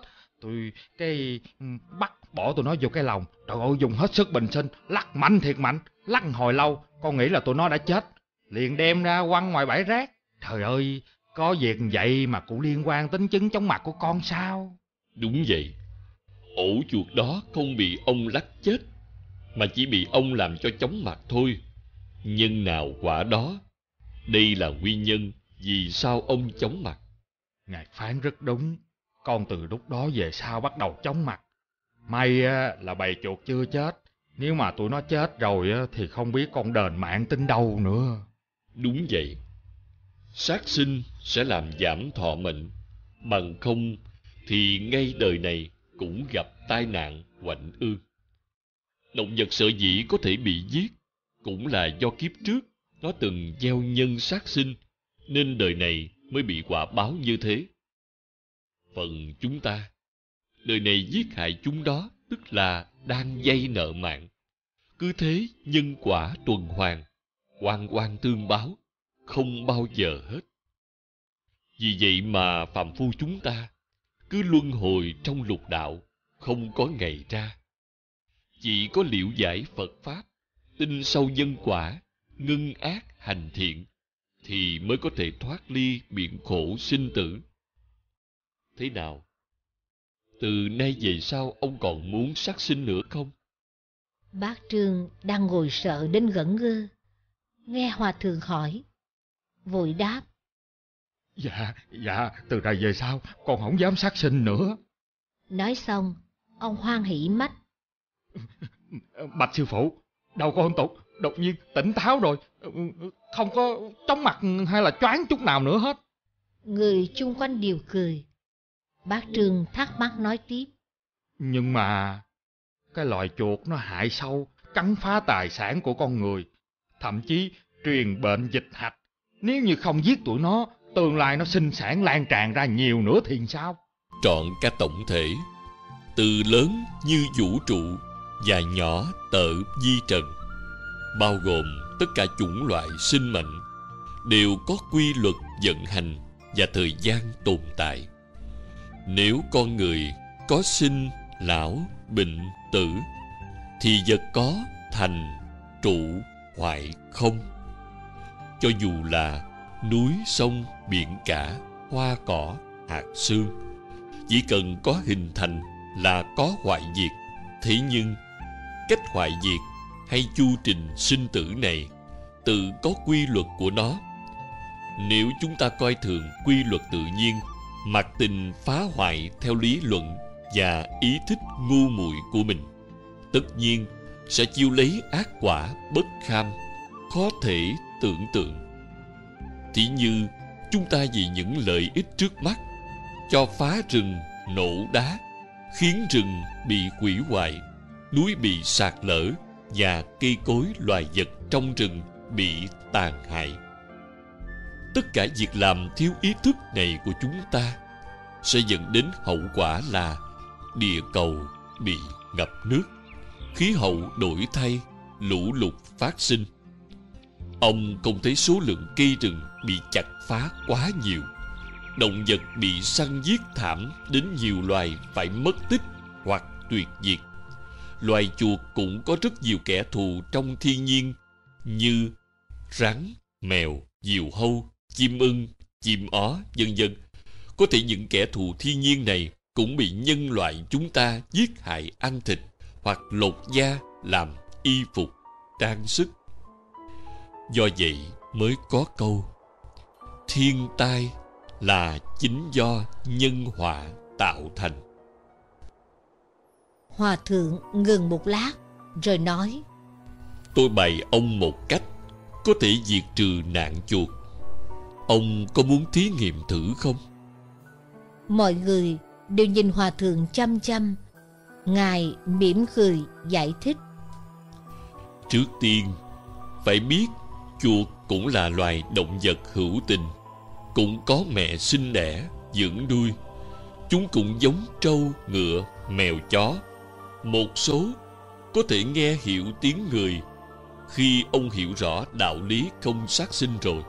Ông có thể hàng ngày chuẩn bị những thức ăn dư thừa cho nó đặt ở nơi mà chuột thường ẩn hiện và nói nhỏ, bản thân tôi ngày trước chưa hiểu phật pháp nên đã giết hại rất nhiều chuột.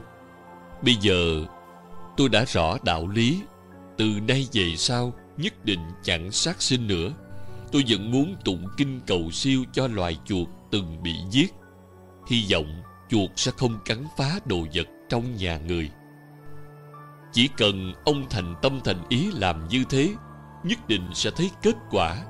Thậm chí một ngày kia, chuột sẽ dời ổ, bỏ đi.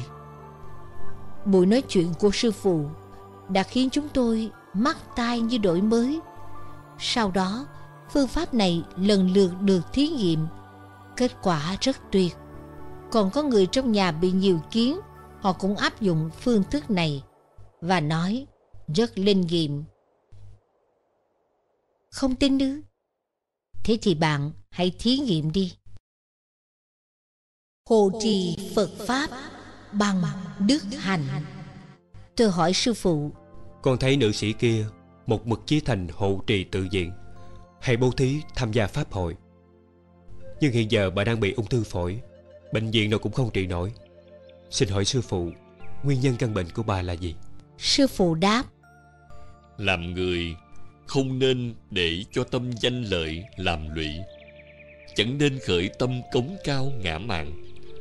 Phải biết lúc ta đến cõi đời này vốn là trần trụi thì khi lìa thế gian vẫn phải trắng tay không đem theo được gì. Danh lợi giống như khói mây thoáng qua. Không nên vì danh lợi mà khởi tâm cống cao ngã mạn.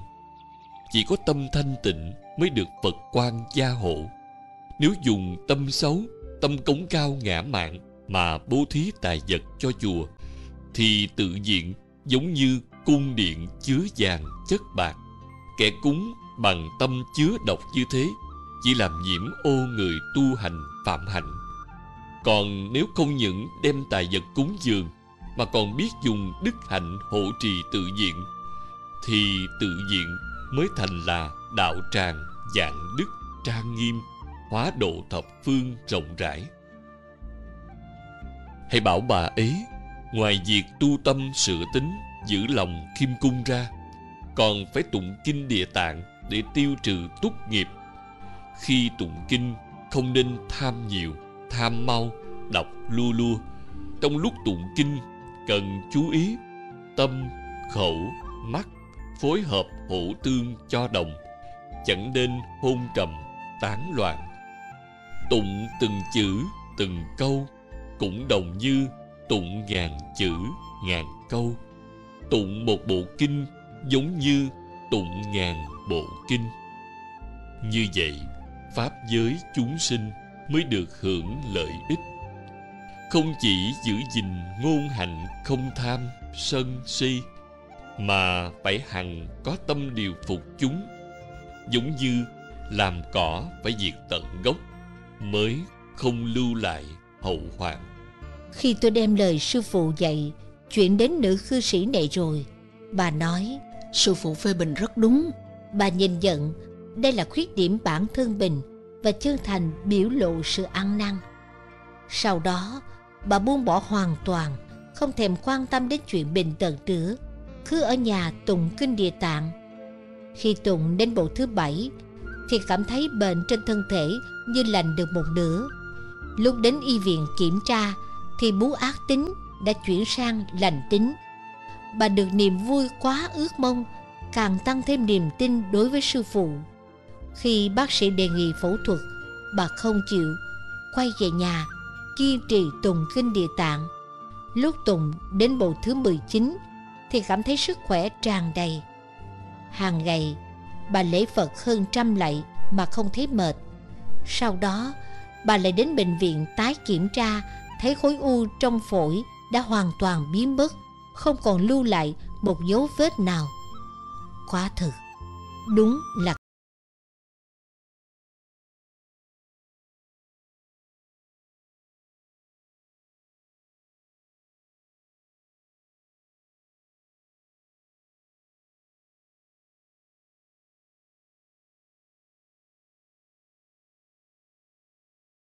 hòa thượng hòa thượng diệu pháp từ bi khai thị như cam lồ dưới đảnh khiến người nghe không ai là chẳng khai sáng tâm pháp hỷ sung mãn.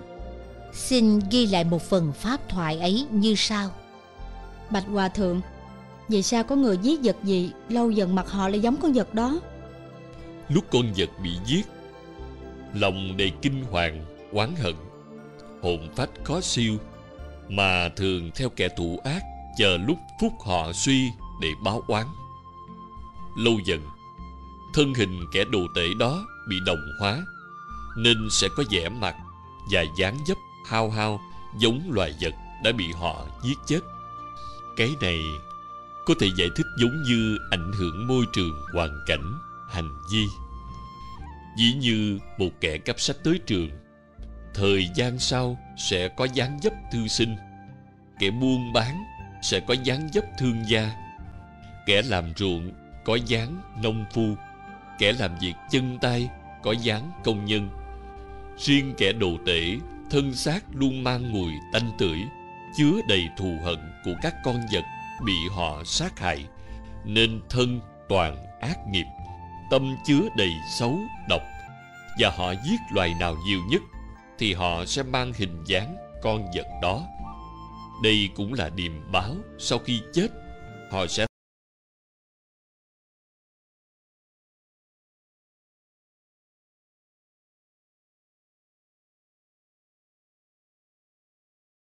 được sống trong môi trường thiện lành, có được ảnh hưởng tốt. Điều này dễ hiểu thôi. Gần trường học sẽ làm quen với tính hiếu học chơi với kẻ đánh bạc sẽ trở thành người ham mê đỏ đen. Giao du với người hiền thì trở thành lương thiện. Nếu thường thân cận phật thánh sẽ có tâm như thánh, nhan diện sẽ hiền lương như mặt phật. Vì gần mực thì đen, gần đèn thì sáng. Những kẻ sống bằng nghề đồ tể, thân tâm đều có ác khí rất nặng. Tất nhiên bản thân và chỗ ở của họ luôn ẩn chứa họa tai. Một khi phúc suy thì báo ứng đến.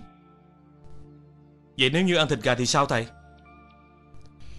loài gà tuy được nuôi bằng sự tiến bộ của văn minh loài người song về vệ sinh ăn uống chốn ở đều nằm trong phạm vi một cái chuồng chật hẹp nên chúng mắc bệnh cúm rất nhiều vì vậy mà thân thể bị nhiễm đầy chất độc của bệnh cúm. Chúng mang hình thể thú vật, có đau ốm cũng ít ai biết, lại chẳng được uống thuốc men, luôn ẩn chứa mầm bệnh trong mình. Người đời mê ăn thịt, không biết họa hại ẩn ở trong. Cứ nấu ăn thịt đó, tưởng là ngon, bổ. Không ngờ rằng ăn sẽ mang bệnh vào thân. Tục ngữ có nói, bệnh tùng khẩu nhập, tức là bệnh vào từ miệng. Còn trong kinh sách thường nhắc, ăn tám lượng, phải trả nửa cân. Ăn thịt nhiều rất có hại, đó là sự thật. Có khi không chỉ trả nửa cân, mà còn phải trả cả mạng sống. Nhiều người ăn đủ thứ thịt, bị mỡ thừa tích tụ thân đầy độc chất, máu bị nhiễm trượt cơ thể bị trúng phong, sinh cao huyết áp. Ung thư, cuối cùng hết thuốc chữa. Nếu nói thực tế, chưa bàn đến nghiệp báo, thì nội chuyện ăn mặn đã rất có hại rồi. Vì rước mầm bệnh, tâm oán hận vào mình, lâu ngày thành ung bướu, không chết gấp thì cũng chết từ từ bệnh hành đau đớn. Con vật trượt khí nhiều, từ tư tưởng đến phẩm hạnh đều thấp hèn. Vì gieo nghiệp xấu tệ mà đọa làm thú, tâm thân đều là nguyên tố xuất sinh. Con người ăn thịt chúng vào nạp mãi nguyên tố thấp, thì thân thể thuần là tố chất của loài vật.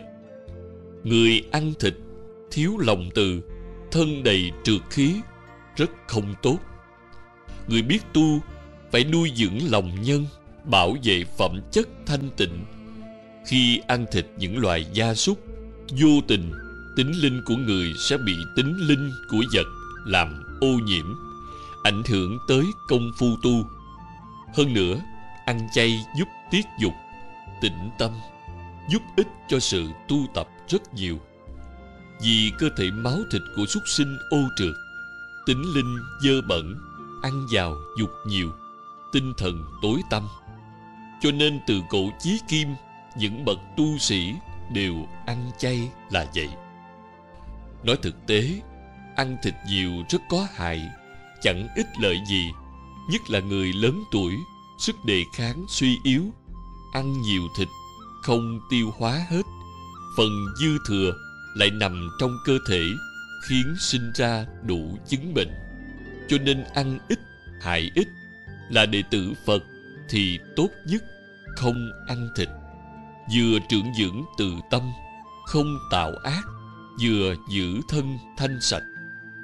Có nhiều loài nhỏ như côn trùng, chim chóc, con người ăn một miếng là sát hại một mạng sống hoặc chục mạng, trăm mạng con vật cũng có quyền được sống. Giết chóc chúng bừa bãi, không những làm thương tổn tình người, mà còn phá hoại môi trường sinh thái thiên nhiên, hủy diệt lòng từ ái. Đức phật thương yêu tất cả chúng sinh. Chúng ta là đệ tử phật, cũng nên học theo hạnh ngài. Hãy đối xử từ ái với loài vật. Dạ có cư sĩ muốn kiến thiết đạo tràng hành nhiều bố thí xin thỉnh giáo ngài làm sao để tụ được nhiều tiền tài ạ? Tài sản tiền bạc giống như củi tụ nhiều vô ích. Chỉ một mồi lửa là thiêu cháy thân dễ dàng. Củi có thể giúp tỏa nhiệt. Nhặt đâu cũng có dễ tìm đầy rẫy.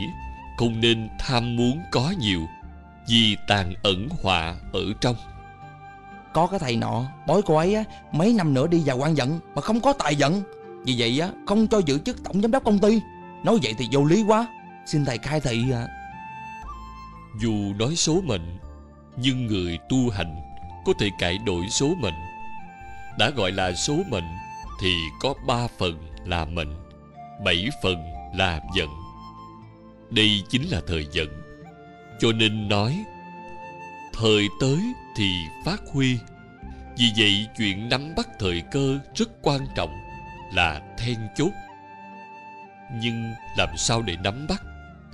Việc này phải xem ngộ tính của một cá nhân, đồng thời phải nhìn sự tu trì bình thường của y. Ngộ đạo rồi, liền có thể nắm bắt thời cơ, cũng có thể cải đổi vận mệnh mình. Dạ thưa thầy, Có một cư sĩ ở Thiên Tân, Mấy năm trước được bạn tặng cho một con chó Giang Tô tên là A Lý. Từ lúc cư sĩ này ăn chay, Con chó cũng không có ăn thịt. Mỗi khi chủ nó tụng kinh sớm tối, Thì nó đều nằm phục một bên, Giống như là nghe kinh vậy đó. Nhưng mà khi ra đường đó thầy, Hãy nó gặp con chó cái đến ve vãn á, Là nó luôn quay đầu bỏ đi. Sau này phát hiện trên đầu nó có vết sẹo, Giống như là lúc thọ giới đốt hương chấm vào. Vậy việc này là thế nào? Tuy mang thân chó, Nhưng nó không ăn thịt, Ưa ăn chay, Lại không có tâm ái dục. Ưa nghe kinh, thính pháp. Thích thân cận thiện tri thức Không có tâm tranh đấu. Nó là một người tu Trong thân súc sanh. Bởi vì trên đầu nó Có giới điều hiển hiện. Phật từng hóa làm thân nai. Trong quan Thế Âm Bồ Tát Phổ Môn Phẩm cũng từng giảng Bồ Tát quan Thế Âm hiện đủ các thân để hóa độ chúng sinh. Nhân đó, chuyện này không có gì lạ. Con chó đó là hiện thân thuyết pháp. Người ta có thể làm việc chung với những kẻ khác tuổi khác mệnh, được không thầy? Đoàn thể học Phật là lò luyện lớn, có thể dung chứa hết tất cả Phật Pháp là chí cương Không có gì xô ngã Phật Pháp cũng chí nhu Rất mềm mại Không có gì đâm thủng Bởi vậy Chỉ cần mọi người nương vào chánh niệm Thì có thể chung tay dựng xây việc lớn. Mạnh cư sĩ, Hồng cư sĩ Sắp kết hôn Muốn xin thỉnh giáo sư phụ. Hy vọng họ sau khi kết hôn Lập nên gia đình Phật hóa thành những đồ đệ tu hành tại gia mẫu mực. Đạo làm vợ kính yêu phu quân, sự tốt với mẹ chồng, cần kiệm hộ nhà, xuất nhập điều độ, dinh nhục đồng hưởng, tuyệt không than oán. Đạo làm chồng, thương vợ như em, không lìa, không bỏ, không sợ khốn khổ, đem thân làm gương, dạy con thành tài, hai cư sĩ nếu có thể làm theo đây tất gia đình hòa thuận hạnh phúc.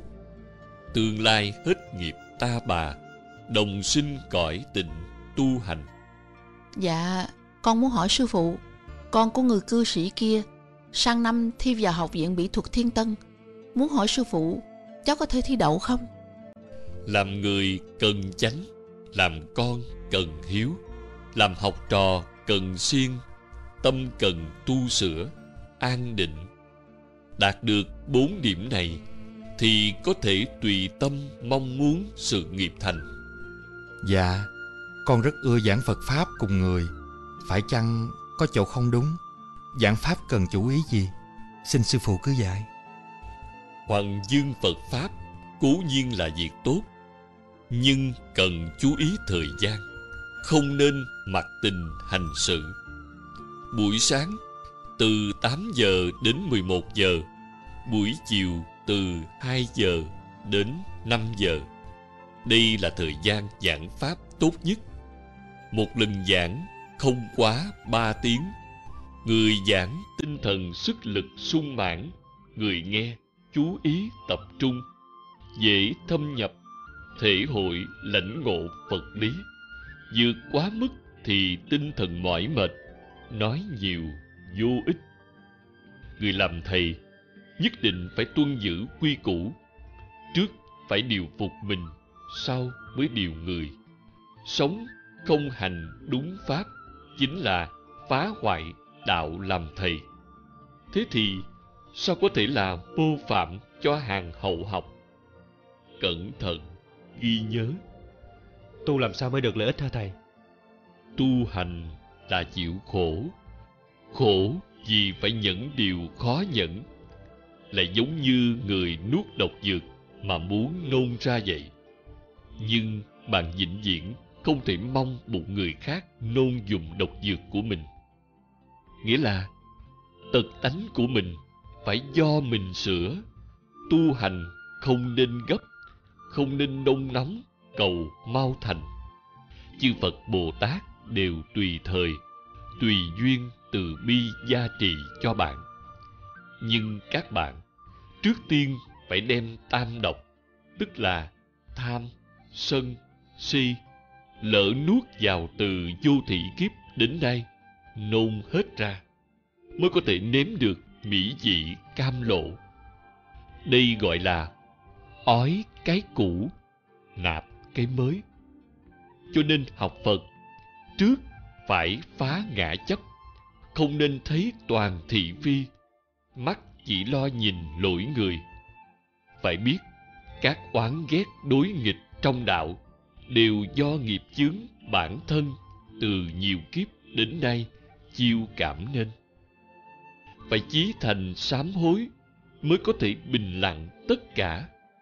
Còn những phản ứng kình chống ngang ngược sẽ giống như sóng trước đẩy sóng sau, chỉ làm khơi thêm oán hận, chứ không thể giải thoát.